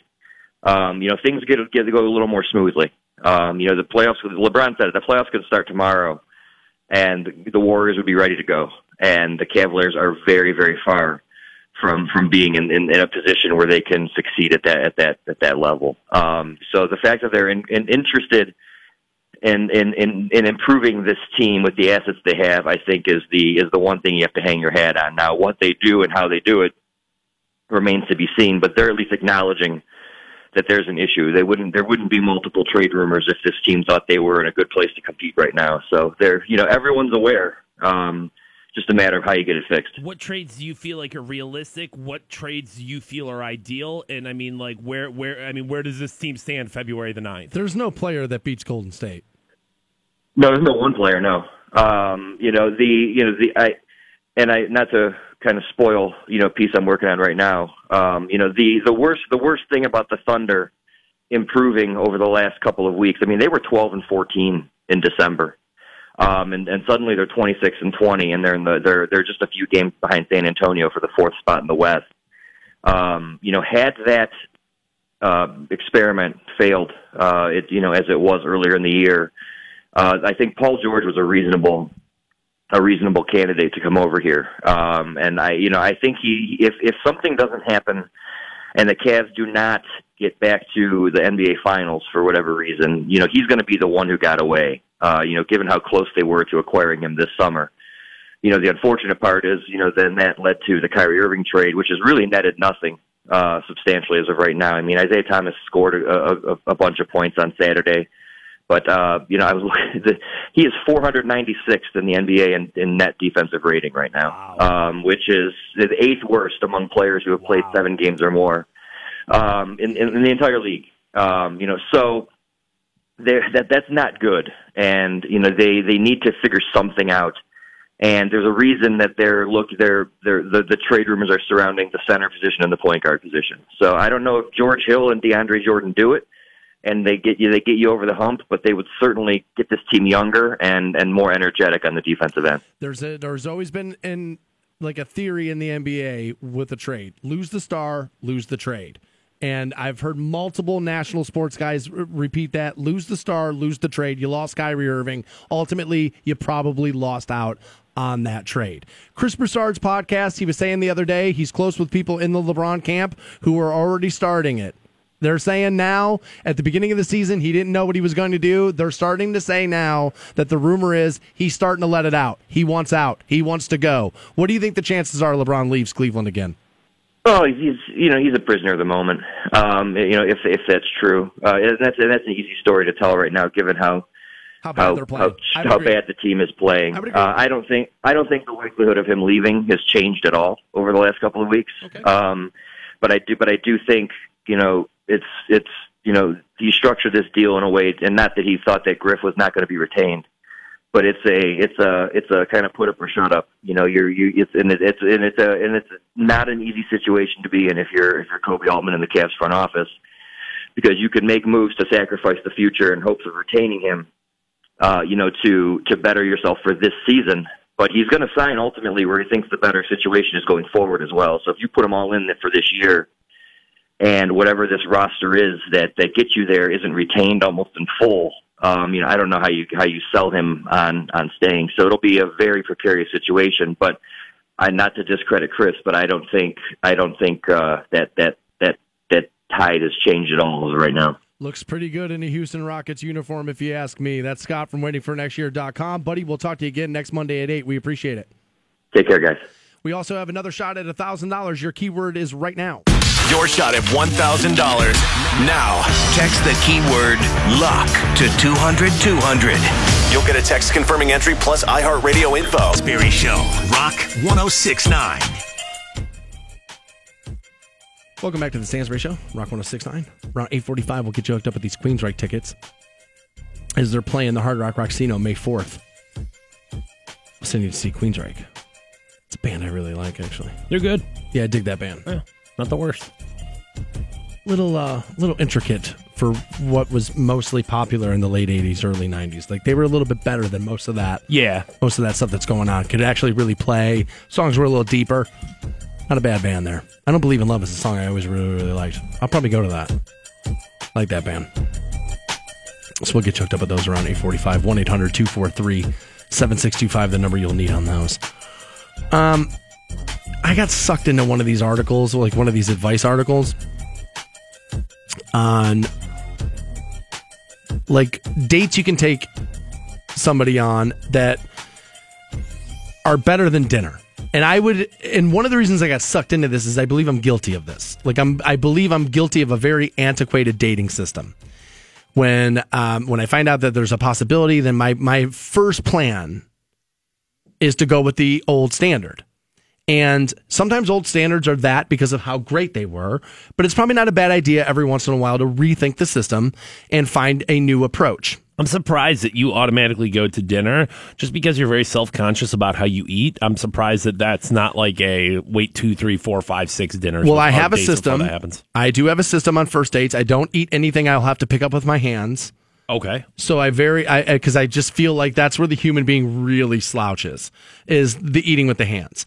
So if I go on a first date, ninety five percent of the time, unless I'm already pretty comfortable with you, Right. I pick something that has to be cut, little knife, little uh, you know, little knife and fork there. Easier to slow down at that point too. You can you know build in kind of little speed bumps of like, all right, put your fork and knife down for a second, and don't just pick up the lasagna and shove it in your face. I've never seen anything that could be picked up with my hands that couldn't be finished in four bites. And so, like, yes, I feel Okay. like I feel like right. you know, on the plate, deep little pasta, twirl around the spoon. There, Okay. All yeah. right. There's a, there's a there is a little bit of a slowdown, but it definitely is part of my thought process on like picking a restaurant. Makes sense. Okay. So a couple of things they say here that you could do that are better than like going out on dinner, you know, for dinner. And right now, one of these you can do right downtown here. As a matter of fact, I watched people doing it Friday night when I was walking to the bar, and they say ice skating is a really good like first or second date. They say yes, even if you both suck at it. They say especially if you suck at it because that was my first thing is like, dude, I'm terrible at it. As a matter of fact, the last time I ice skated at all was at a Lake Erie Monsters game. As we were doing something in between the periods, we had to grab the bike and be like, "Eh, get your pucks out!" Like one of those things for them, right? And I held the railing and just like kind of scooted the whole way because I cannot ice skate to save my life. Yeah, I ice skated last year on the um the downtown Canton ice skating rink, and I was terrible at it. My girlfriend a lot better, but I think that was one of those things. And di- different because we weren't like first dating it. I think that was one of those things she really enjoyed because she was so much better at it than me. Usually, if we go like, you know what I'm saying, like, well, hey, we'll play foosball over here. Usually, I'm better at stuff than her. So I think for her to like watch me suck, I think that was very like, Oh, yeah. it was a satisfaction. I can maybe teach him something. Right, There's right. this. Oh yeah, and there's, th- that's going to win you some huge points. I would imagine. Yeah, I would walk by that ice rink downtown Friday night, dude. There was like a makeshift hockey game going on. Jeez. And actually, dude, I stopped and watched it. Check. I, I was on my way to the bar. Yeah, there, there was like a family. It's like they had their kids out there. You could tell multiple generations or whatever, and they're all just playing hockey in that rink. And I just ended up watching that game for about five minutes. I can roller skate, I can roller blade, but dude, you put me on those those skates, and I just feel like I feel like Bambi. I'm just like I can barely stand up, dude. See, I've always hated that because people are like, if you can roller skate, you can ice skate. And I'm like, no, dude. Like, rollers, it's like a car. Where roller skates have four wheels like a car, and an ice skate is kind of like singular there, more like along the lines of a motorcycle. I don't, I don't think it's crazy to tell people who drive a car. That, that, that just because you can drive a car doesn't mean you can ride a motorcycle. Fair. It's a different thing. It's, you have to learn a different thing. I've never understood the correlation between there. Now, I haven't tried rollerblading in a long, long time because I don't even think people do that anymore. No, I don't think so. It's uh, inline skating or whatever.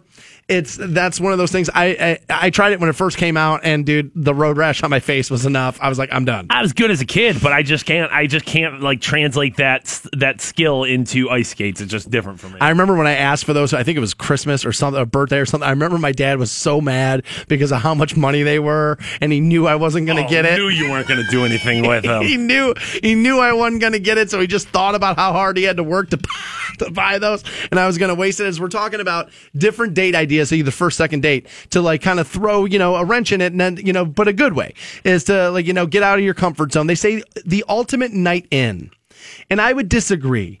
If you're going out with somebody the first night don't bring them over your house. That's so Netflix and chill. This generation, we're we're too cool to think anything's exciting or fun. And I just feel like, dude, aren't you almost going to creep a woman out? Yeah, unless you already have like an uh, like an established friendship with that person, inviting them over to date one in your home that feels that feels like a bad move. They to me. say identify what she what is her favorite thing to eat, find a way to make and I would agree. You cook for a woman, dude, and their clothes automatically come off. It is one of those kind of things. Sorry ladies, there are stereotypes that are true. If you can if you have a little bit of skill in the kitchen, 90% of the time, dude, you're probably going to get some action. But I feel like that's third or fourth date stuff there, where it's like you've been out a couple of times, you know what? Why don't you just come by and I'll make something? Yeah, I mean, like, okay, so hey, you asked this girl out, and, and what are you going to text her? You're going to be like, hey, what's your favorite meal? We're going to cook that. That is four date four, five, six, as opposed to one. That's sure. not a first date idea, in my opinion, at all. They say learning each other's hobbies. Again, why would this be on first date? First dates are I go out, we go out, we try to figure out who we are. I'm just learning what your hobbies are. How am I going to know what your hobbies are before we go out?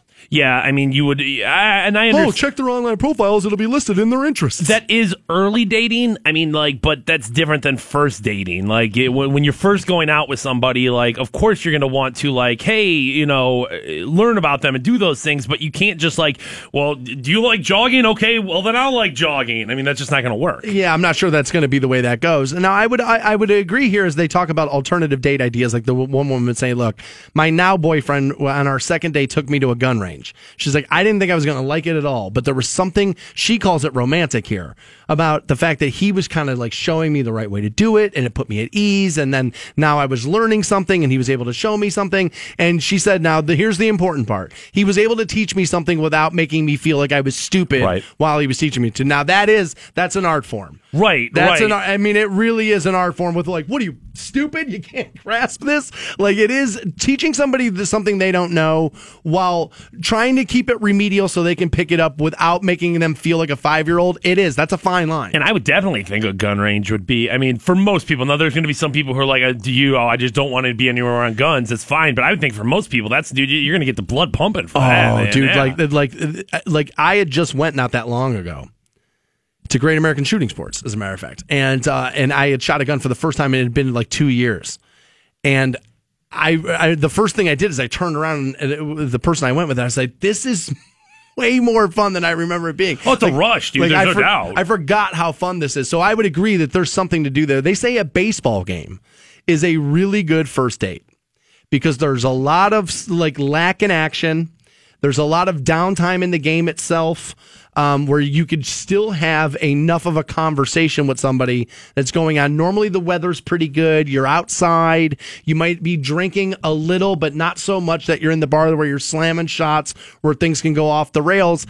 And it sounds crazy just because at first you're like, really, you're going to take a girl to a baseball game the first night out?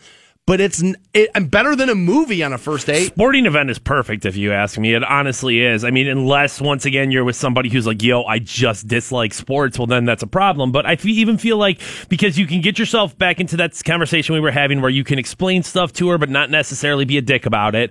Um, you've always got something going on. So if there is a lull in the conversation, you have something to watch, but you can talk during it. Like in a movie, you can watch it, but you can't have a conversation. My girlfriend was actually sitting in front of somebody this weekend that was on their first date at the Canton Charge game, and she was like, it was just like so much fun to listen to them and the blah blah blah blah blah, and you know the conversation they were having because like like I said, you have you can observe things, but you can also like retreat a little bit in, the, in into the game. You know. Yeah, that's that. There's truth in that. The, another one of these ideas they have for like first second date is a surprise excursion. They say tell her to meet you at 9 a.m., but don't tell her what for. Then surprise her with a day exploring a locale about an hour or so away. Maybe it's wine country upstate, they say, a beach town she's never been to, or even a neighborhood in your city that you've always meant to check out. Wherever you are, there's probably a place within 30 to 40 mile radius with something fun to offer. Again, now you tell a dude, a girl you're going to take out first, second time to meet you at nine o'clock in the morning, and you're going to take her whole day up. Yeah, a lot of this, and maybe we're just getting caught up on first date as opposed to like first dates. But like, yeah, that that that's appropriate, and that is something you should do. But that first date out, she's going to be like, no, I'm not just going to randomly go somewhere where you're not telling me.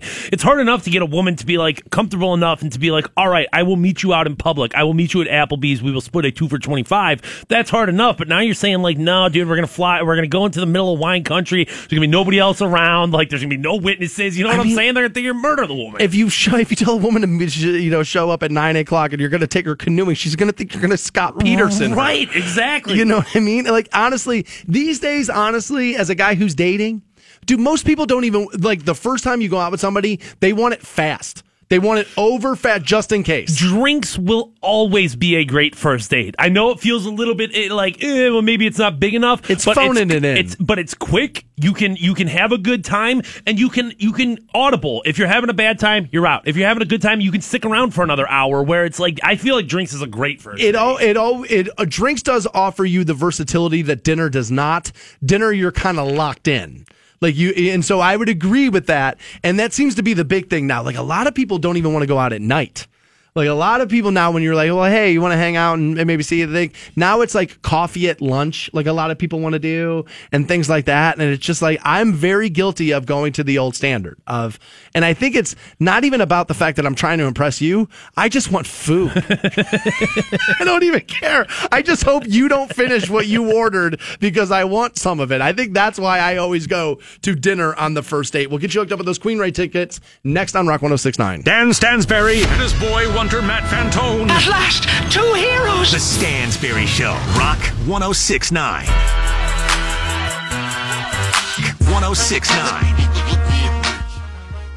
Welcome back to the Stansbury Show on Rock 1069. We're online for you at WRQK.com. We have Queensryche tickets. They're playing May 4th. Hard Rock Rocksino, Northfield Park. We'll get you hooked up with those here momentarily. 1 800 243 7625, the number you will need on those. I don't know if this is a joke or not, but I just read a tweet from Tide that says they're taking the pods off of the market. They said, look, we've we had a good run, but there's been some issues and we're going to take these off. Now, I don't know if this is one of the cases where a company's got like a pretty savvy, smart social media person or if they're legitimately saying like look because i guess what was it a kid in colorado chewed on one at the school and he's had to go to the hospital had to be treated for it and the like so i saw a tweet i don't know if that's sarcasm or not but they were saying they were taking them off the shelf Um, I'm going to assume that they're not, just because it's like every other detergent company on the face of the planet makes. You know what I'm saying? So they're not going to get left behind. i wouldn't think so i don't I'm, know I'm looking at Tide's official Twitter right now, and they don't say anything about it. I mean, it does say like, "Yo, you're not supposed to eat laundry detergent," but it. Okay, somebody probably photoshopped their account and Sounds then right. and then put it out there because I was like, that, that doesn't seem right. Although, if everybody in the world was blaming you, I could maybe see a company going, you know what, dude, let's just get out of this. Maybe we'll get out of this. We were already going to come up with another system. Well, I mean, but at what point does it turn I mean- into like, "Yo, well, now we're drinking Tide, so you can't make that anymore"? I was going to say it used to be liquid; you could just chug it. I you should not. Don't do it, but you could. You ever hide money in your house? Um, only if it's a considerable amount of money, and the only way that I would do it, I don't know, but I mean, most anytime that it's a significant amount, it's I'm like, no, dude, I gotta get to the bank. You know what I'm saying? Anything Right. over a hundred bucks to me, and I'm like, dude, what am I doing with this much cash on me? I uh I, I would think less and less Americans now carry cash. The debit card is kind of like, you know, king rules all there. Most people I think probably have direct deposit these days. And so I think less and less Americans are interacting with cash. Which, in one way, don't get me wrong, I think it's made my life more convenient to not have to go like, oh, dude, do I have enough cash for tonight? I got to go to the ATM or I got to go to the bank or whatever like that. But it is frustrating and it almost feels like it doesn't exist because, like, you're right. I get an ATM or I get, you know, my, my, my check automatically deposited and my bills automatically come out. So it just feels like it was never mine. You know what I mean? It yeah. Was, there's no ownership there. There was just numbers from one column to the next. And now if if if I got a cash, you know, like, hey, here's your, you know, your thousand dollar paycheck and I gave that money to somebody, at least it would feel like at one point that thousand dollars was mine as opposed to like, oh dude, I don't know. When just- the debit card first started to come out, I was like, well, I don't know if I'm going to like this because I felt like it was going to be the Vegas effect, where it was give them chips so they don't have to spend mon- their money because then it'll feel like play versus like their money. And that's why Vegas uses one of the reasons, not the only reason, but it's one of the reasons why Vegas uses chips, right? And I kind of felt like the same thing will happen. Ah, it'll be a, my card and it won't feel like my money when in return, actually the opposite for me has been, I don't know about all of you, but for me, it's been the opposite that's been true. When I have cash in my hand, it like flies out of my hands. But yet, when I start thinking about my savings account, my checking account, both those accounts, I'm like, ah, I don't want to touch those. I don't want to spend this. I don't want, which is one of the reasons why I still bartend because it keeps cash on hand. I can kind of frivolously spend it, but then I don't have to touch my accounts. Yeah, I think probably the fact that it is a serving job probably makes that a little bit different for you. That it's cash in hand And a second job, every, every night, yeah. right? Um, but I don't know because to me it depends on, on what the bills are. Because like if I have a hundred dollar bill in my pocket, I never want to break it. I just like I'm always like, no, I have a hundred dollars. But if you got a right there. $5 bill- then it's gonna go out the window. You right. will five or ten dollar bill yourself into the poorhouse if you have them. I would agree. The reason why I ask is I normally try to keep a certain amount of cash in the house. Um, whether it be all right, well, we got to tip the pizza driver or an emergency or something, you know what I mean? Something happens. Um, I'm also one of these guys that's a little bit afraid of like the digital collapse. And so, like, what do I do for the first three days after that until they get it back up and running? And it's like, well, cash will will still be around. Kind of do that thing. So every once in a while, I'll keep a rubber band, a certain amount of cash in my house. I normally, I shouldn't tell you this, but I but I normally do it with the car too, just in case you get stranded, card lost it, whatever. I always keep a little cash around somewhere to get myself out of you know a situation. And you got to be careful on where you keep this money. A lot of people will buy like these hidden jars that will look like like a regular household product, but like there's like a like you know a false bottom on it. Or Like a lot of people will buy them to put drugs in them. Um, you know what I mean? Like they sell fake like soda cans that look just like the real thing, real logo, real everything, and then they got a false bottom on it so you can carry drugs in the car. You should not carry drugs in the car. Don't carry drugs in the car. Right? That's the last thing I need. Stansbury told me what I Let's need do to it. do is do this. That's the last thing your boy needs. I don't need that. Now I bring this up because uh, uh, a couple in Boston tried to do the right thing, and it came back and bit them in the ass just a little bit. They went through the way we always ask you guys to do. They went through like their cupboards and started pulling canned items out so they could bring them to a local soup kitchen. Very admirable thing to do there. I- indeed, it is, and we all need to do more of it. But Amanda Matuccio told the Boston News that her parents had cleaned out their soup cabinet a few weeks ago and forgot that they had a one of those cans with a false bottom in it, and they gave away a can that had twenty five hundred dollars in cash in it to the local soup kitchen. So again, the fake can had a bottom, Phantom that you unscrew. It had about twenty five hundred bucks in it, combination of hundred and fifty dollar bills. And they say here the quote is, "I just hope whoever did find the money, if it has been found, that they see this and maybe find it in their heart to return it." Matuccio said. I mean, you donated the cans of food to a charity. Like you're going to tell a charity to give you your money back? Um, I would want my money back. I just want to be yeah. clear. I would want my money back. I don't know if I would ask a charity for my money back. Um, it's not like it's not like you accidentally gave an extra twenty in there. I mean, it's twenty, you know, twenty five hundred dollars is a lot of money. My thing is though is like eh, that's so much money. If you have that like in the soup can in, in your hidden soup can, like you gotta have a significant amount of money, and you forgot about it. You just forgot it was up there. Like that's dude. There's no way I'm misplacing twenty five hundred dollars. No. not even close. So I've done that because I thought about that. That, right? And I've done this. I've where I've I've like again with the Agora money. Sometimes I'll just rubber band it, throw it in the closet or whatever, and so sometimes I'll forget. The most I've ever forgotten I had in the house at any one time was 300, where I was like looking through my clothes. I was like, oh my God, dude, I just found that's right. I forgot about that show. And I had like, there was like 300 bucks. Anything more than that, I'm going to know where it is at all times Yeah. because I'm so poor. Right, dude. I mean, uh, uh, anything, anything even close to a thousand bucks is going to be like, there's. I'm going to be so stressed about having that money on me. Like, dude, what if I get robbed? Dude, what if I, you know, Right. There's a million different ways something can happen there. So a, a little bit of me is like, oh, dude, you, not that you deserve this, but like, how are you going to be so irresponsible with that much money? It's a little irresponsible. I would agree with that. Now the soup kitchen themselves say, look, too many cans of soup get donated here. We're are gonna, we gonna know? We're not gonna have any idea where it is or where it went, and we probably. I'm gonna expand their point and tell you, I'm not even sure they're gonna have the time to look. I mean, most of that stuff, I can. I know most of those places are staffed by volunteer. You know what I mean? Right. And so, like, it, dude, that staff flips over, and I'm just be honest with you. I, I, now, may, if you volunteer at a soup kitchen, though, you're probably good-hearted enough to turn the money in. Yeah, you, you you would like to think, and I mean, you know, it's not to say that, like, oh, pff, pff, dude, poor people, they're definitely not going to hand it in because they very well could. Um, No, all, more often than not, they're more likely. it's just, it's just at this point, I mean, y- you probably have to take the L here. Yeah, it's a twenty five hundred dollar loss. That one sucks. But again, if you can misplace twenty five, I would know where twenty five hundred dollars in my Right. house was. Right. At all times, I would know exactly where that money is. Queensryche playing the Hard Rock Rocksino. They're doing it May 4th. We're going to get you hooked up with those tickets right now. We'll take caller 20, 1 800 243 7625 on those, and we'll get you hooked up with $1,000 next on Rock 1069. The Stansbury Show.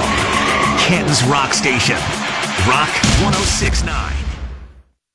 Hey guys, you got Stansbury here for Dunkin' Donuts. I wake up early in the morning, so sometimes in the afternoon, I just need a little something extra to get me going. And right now, Dunkin' Donuts is offering you and I. 69. Welcome back to the Stansbury Show on Rock 1069, online for WRQK.com. Coming up at 9.30, I'm going to tell you a story uh, from over the weekend where I was offered a foursome and turned it down. Jeez. Yeah, turned it down. We'll give you that at 9.30. Very in the lead a little bit there, buddy. Yeah, yeah, yeah. I Three forgot. hours deep into the show. I forgot it happened. Jeez. I forgot it happened. Man. And then a buddy of mine texted me. It's like, dude, I've been listening all morning. You didn't tell that story. That's crazy. It's like, oh yeah, that's right. I forgot that happened. It's from Friday night at Buzzbin. I'll give you that around 9:30. I'll tell you something I'm excited about right now, and I know people are going to hate on it. People are going to hate on this because of who it is, but I think it's going to be great. Is one of my favorite books I've ever read was The Dirt by Motley Crue even if you're a fan and you feel like you know every Motley Crue story there is, The Dirt was a page turner. Like it was just one of those books. It was just so good. And they kind of go back and forth every chapter, like a you know a different guy like writes his, and then the, oh, other they're all telling the same story, but they all give like their version of it. It's how the chapters move forward in the book, and it was really good. And we've been waiting on the movie adaptation for a while now. It's been a long while that this has been in, in, in talks. And Netflix has kind of signed on and said, look, we're going to do this. Of course, Netflix has, dude. Anything Smart. that's been in, in talks for a long time, Netflix is like, yeah, we'll do it. We'll do it. We'll do it. People Sure. don't want to go to the theater. We'll bring it right to their living room. Right. Netflix is smart, right? And they got Jeff Tremaine to be the director, according to IMDb. And if you don't know who Jeff Tremaine is, he uh, has got a lot of Ohio ties, and he was like one of the creators and directors and masterminds behind the whole Jackass thing. Jeff's actually a pretty good dude. I have friends who are actually tight with him, and uh, I've been out to the bar with him a couple of times. He wouldn't know me, but he uh, is friendly with some friends of mine, and he's actually a really good dude, and he's super funny, and I think he's the right guy to handle the Motley Crue story um, as far as the director goes.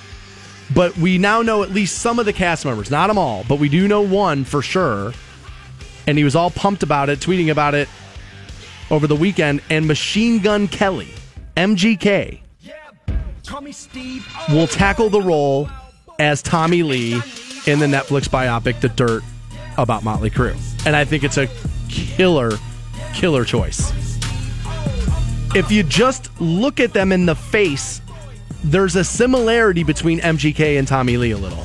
yeah, both tall, skinny white dudes, like they have that. The skinny nose, the pointy kind of nose type of thing you have. Obviously, MGK's all tatted up already. Now they're going to change. I would imagine they'll you know they'll paint different tattoos on him, but you can already see him as a tattooed kind of dude. So it's not going to be like, oh my god, look, the, those tattoos look terrible on that guy. So you're going to have that. And for those of you that have never seen Machine Gun Kelly as an actor, he was in a show. Now, the show's already been canceled, but it wasn't his fault. But he was on a show in Showtime. It was called Roadies. It was all about the music business. It was about people. It was about the roadies who set up, you know, the, the shows for bands. The show was better than people gave it credit for, and MGK was a lot better in it than you would have thought. I remember when I found out he was in it, I was like, oh my god. And then I watched it. I was like, oh, we might be dealing with a Marky Mark thing here, dude. Where it's like there's another ability in this guy. I never watched that show, but I I, I, I like follow MGK on social media, and I remember watching like a um like a you know like a two and a half minute like Facebook video of it, and I thought he did really good. I mean, like he was he was really he was I don't want to say really good, but he was good enough in that show to where you're not sitting there thinking why is this guy having acting yet? Now, now, granted, I mean it's not like he was up there doing Shakespeare, but it's the Motley Crue movie. You know what I'm saying? So like this is eh, I think within the realm of where he would be. MGK is going to be able to sell you on the fact that he knows how to snort cocaine and you know you know what I mean and maybe flip upside down in the drum kit. I'm going to be able to buy MGK will do drugs. So as the because that's going to be a huge portion of the Motley Crue story. You can't tell the Motley Crue story without the cocaine. Like legitimately you just can't do it and the heroin. It's going to be interesting to see cuz it's going to that book was so in depth and so good and gave you so much backstage access to what was going on in that band at that time that you got to wonder how they're going to cram it all in in a two hour movie. Yeah, I was going to say it's often challenging to translate any book into a movie, especially one like that where you have so many different perspectives on it and you have so much that goes into it, and obviously a pretty big story when it comes to the crew. Um, and you know, compact that all down into under two hours will be a challenge. But I mean, that's what movie makers do.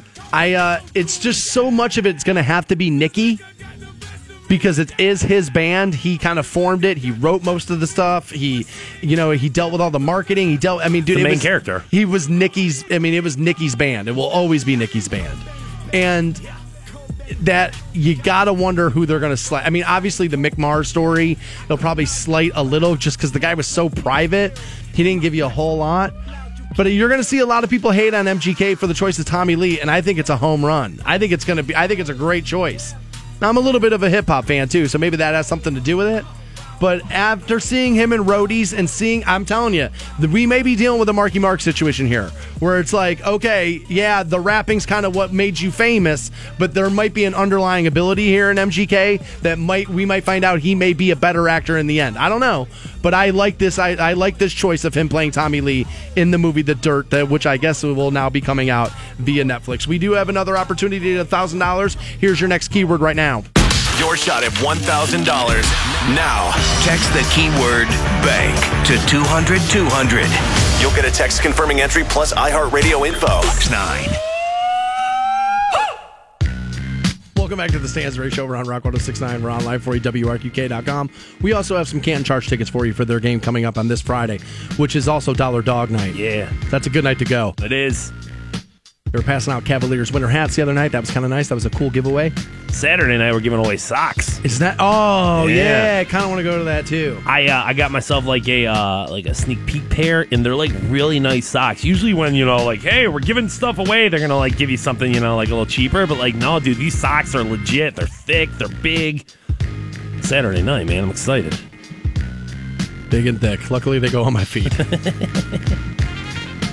so we'll pass out those tickets to end the program.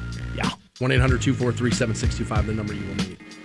Um, so my buddy hit me up and was like, dude, been listening all morning and I feel like you're burying the lead. Kind of feel like you got a personal story from the weekend and you're not telling it.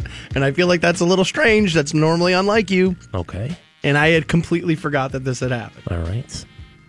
So on Friday on the program, I had said, look, I just kind of feel like I haven't been out in a while and uh, things are going well. We just got the ratings back um, and they came back gangbusters. Like we did really, really well. Thank you again for listening. We appreciate it. Um, and we were doing well. And I just kind of feel like, you know what, maybe a couple of nights out, not the worst idea in the world.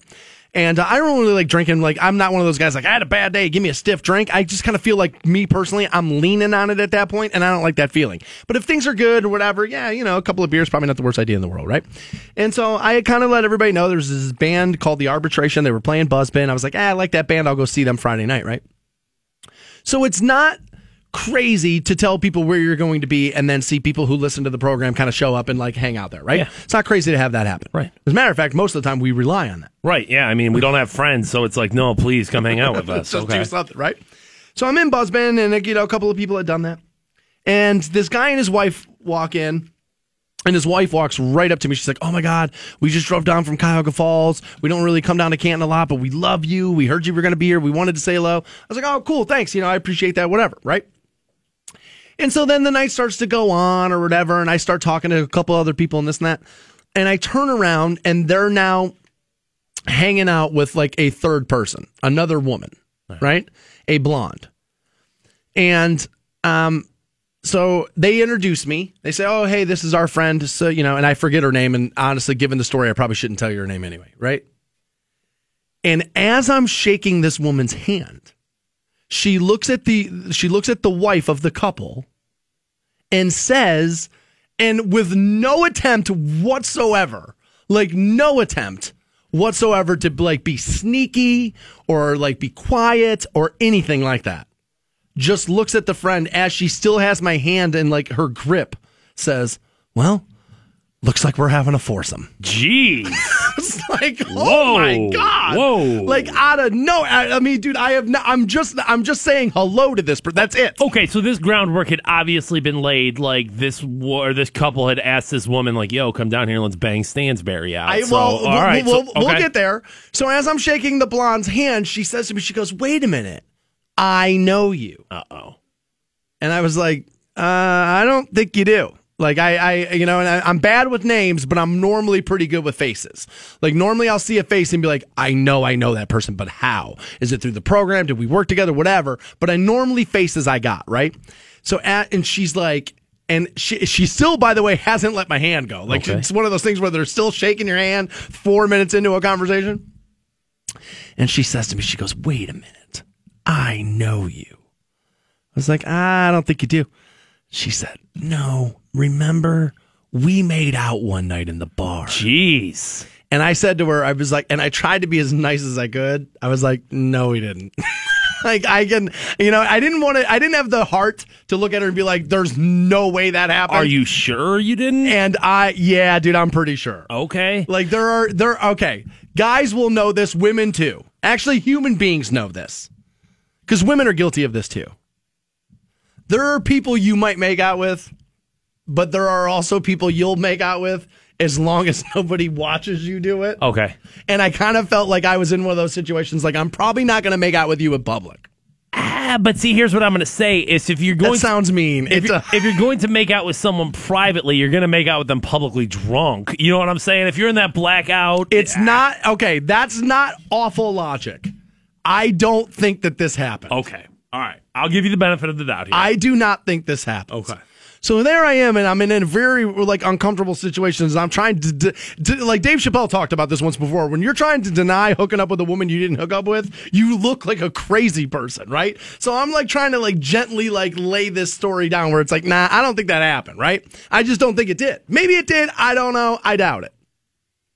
So I think to myself, okay, she's just being funny and this couple is going to be like i don't know like i don't know try to get me out of this situation right okay. You you keep lying to yourself, buddy. But okay, all right, that's what they're going to do. so then like the, the embrace of like the, the handshake kind of like let's go right and so i turn around um, at the bar and i start ordering myself something to drink as like okay like we i need to interject other conversation into this i need to like kind of work my way around this so then the wife of the couple says to me hey, we don't know her all that well. And so I thought, okay, here comes the my bad, I'm sorry. Sorry. this shouldn't have happened to you. I thought for sure that's what I was being set up for right there, right? She goes, we don't know her all that well. She's like, you know, we've only hung out with her once or twice. We don't know, you know, it's not like we're best friends or whatever. And then she says to me, she goes, but make no mistake. My husband and I will totally take you home and bang the hell out of you if you're interested and I just didn't know what to do because that I'm not, I don't, I'm not, I don't want to swing with you, and I didn't know how to appropriately say if you're allowed outside the bounds of your marriage to play, Right. I would maybe be interested in maybe seeing you. One on one there. I don't want to see. I don't want to. I don't want to hook up with you and your husband. But if you're allowed to play around, you might be able to get me talked into that. Um, And I didn't know how to. I didn't know how to like a la carte order my swinging. um, I like, I, I "Where's think, the dessert cart?" I think there's a bunch of different terms when it comes to this lifestyle. So, like, I'm sure there's a specific thing there where it's like, I know my wife goes out, bangs other dudes, and then comes home to me, as opposed to me and another dude banging out my wife. Um, I just didn't feel comfortable. I would say I'm surprised, but like. I, I, I, I think I, I would say I was surprised if I was dealing with like most guys. I think most guys find themselves in a situation where vagina gets offered in like a weird and alluring way, and it's like, no, I can't turn that down. Like a What I- penthouse letter. Right, I'm never going to have the opportunity gotta do do this. this again in my life. But I think you found yourself in enough situations, and at this point, too, dude. Honestly, you're probably old enough where it's like, God, dude, you can say like, yeah, I would totally bang this chick out if her husband was cool with it. But like, can you imagine that headache and like the the the the the the, the, the, like the logistics of trying to make that stuff happen on a regular basis? No thanks, man. One's enough. I- It- it's enough. I kind of agree. I like I once I was at Blossom once and I had a guy who wanted to like watch me make out with his wife. And I was still young enough then. That was during the last run. Right. I was still young enough then where I was like, screw it. Who cares? exactly. So I had done that. And looking back on that now, like telling you that I'm almost Yeah, embarrassed to tell you the story yeah. where I just feel like such a dirtbag for having done that. in the moment, like leaning into sex feels great. It's like, dude, I want to do this. I love having it. Oh my gosh, I'm going to orgasm and it's going to be fantastic. But once you take that step back and you start looking at things like that, and you're just like, ew, gross. That's that's definitely a sign that that behavior need not be repeated. You know what I mean? if you look back and think making out with a wife was like, ugh, dude, shouldn't have done that. Banging her out would have felt a lot different. like I have friends. My friend Jen and her husband are swingers, like full blown swingers. They'll go to swinger clubs. They're both allowed to kind of, and she kind of is, they have a, it's not don't ask, don't tell, but she does not have to ask permission. Like if she's out, she can have sex with you and then she'll go tell him. It's not like they don't hide it, but she doesn't have to like pre-screen it with him. And so they're, they've uh, kind of hit me up a couple of times and I was like, uh, dude, like I just feel like I'm a little old for multiple dudes in my sex life now where it's like, yeah, when I was young, running hard, doing a bunch of drugs, it's like you could, you could convince yourself that it was okay that another dude was standing right there as you're having sex. Now, man, I'm just like, I don't know if I want any piece of that whatsoever. But I did. I was trying to find the way to tell the wife. It's like, well, dude, get permission to come over next weekend. Maybe we'll hang out. But I think you might be right, Fantone. yeah, we're a little beyond that. I. I feel. I feel like, dude, that's how I end up in a shallow grave somewhere in this town. Like, I knew it. She left me for that dude, and like, yeah, yeah, yeah, dude. I don't want any any piece of that whatsoever. We have Canton Charge tickets. We'll close out the program by giving you those next on Rock 106.9. The Stansbury Show. I have got to get in on this. Rock 1069. Rock 1069. Welcome back to the Stansbury Show, Rock 106.9. Online for you, WRQK.com. Teresa will have another opportunity for you to score yourself $1,000. She'll give you your next keyword at 1010. Fantone, it is 56 degrees right now. Crazy, dude. According to my iPhone, it is 56 degrees. You know what that means? What's that? Your boy's tempted to go walk the golf course today. Okay. There are courses that are open year round as Oh long as yeah, dude. as long as it's not. They, and so, like, I already called one of them. They're like, "Yeah, man, if you're willing to walk, you can walk." I mean, it's probably been you know long enough for you where you haven't played. Like even just getting out there and letting it letting it loose, dude. I would go do it. Yeah, for sure, man. Why wouldn't you? You and like I don't know some retired dudes and probably like I don't know doctors are going to be out there. Like go do it. Nah, a lot of guys are sissies. It's too cold, too windy. Sixty degrees. It's rainy. Like I know, so, uh, dude. A lot of guys who play that game, they need like perfect conditions or they won't play it. I'm not one of those. No, you are not. Dude, I'll go in snow. I'll go in rain. I don't care. I just got the love of it. I haven't hit a golf ball in weeks. 60 degrees, man. It's going to be nice today. Like, you probably going to wear shorts, open up the windows, let it let the house breathe. Yeah, the global warming's not so bad. No, no. I remember about two weeks ago, everyone was like, nope, global warming's not real. It's cold. Well, pretty warm today. Does that prove it?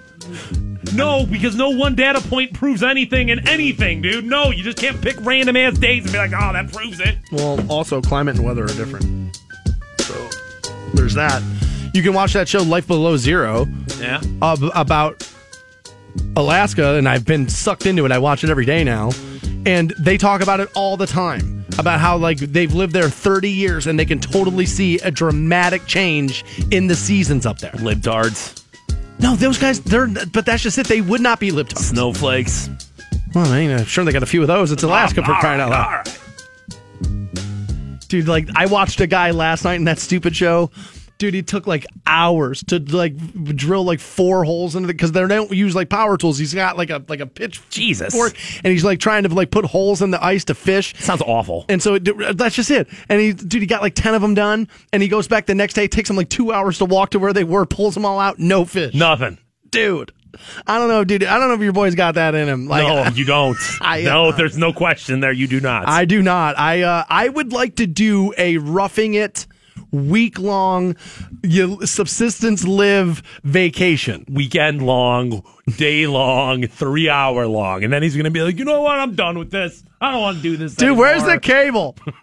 Is Tom Brady playing? What's happening? Yeah, I uh, I would think I about I think I would have about a week in me of subsistence like hunting and living. But I don't know if I could do it. Like the one guy's been out there in the bush, they call it, on the Brooks Range of Alaska. Dude, he's been out there 10 years. Dude, he built a cabin in the middle of nowhere.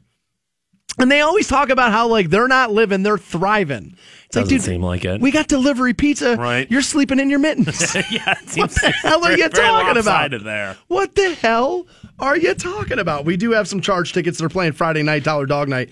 We'll get you hooked up right now. We'll take caller 10 on those 1 800 243 7625. Aside from that, we're done. However, Teresa will be getting you hooked up with that $1,000. She'll give you your next keyword at 1010. We'll talk to you again tomorrow morning, 6 a.m. on Rock 1069. Have a great afternoon. See you. The Stansbury Show. That guy knows how to party. Rock 1069.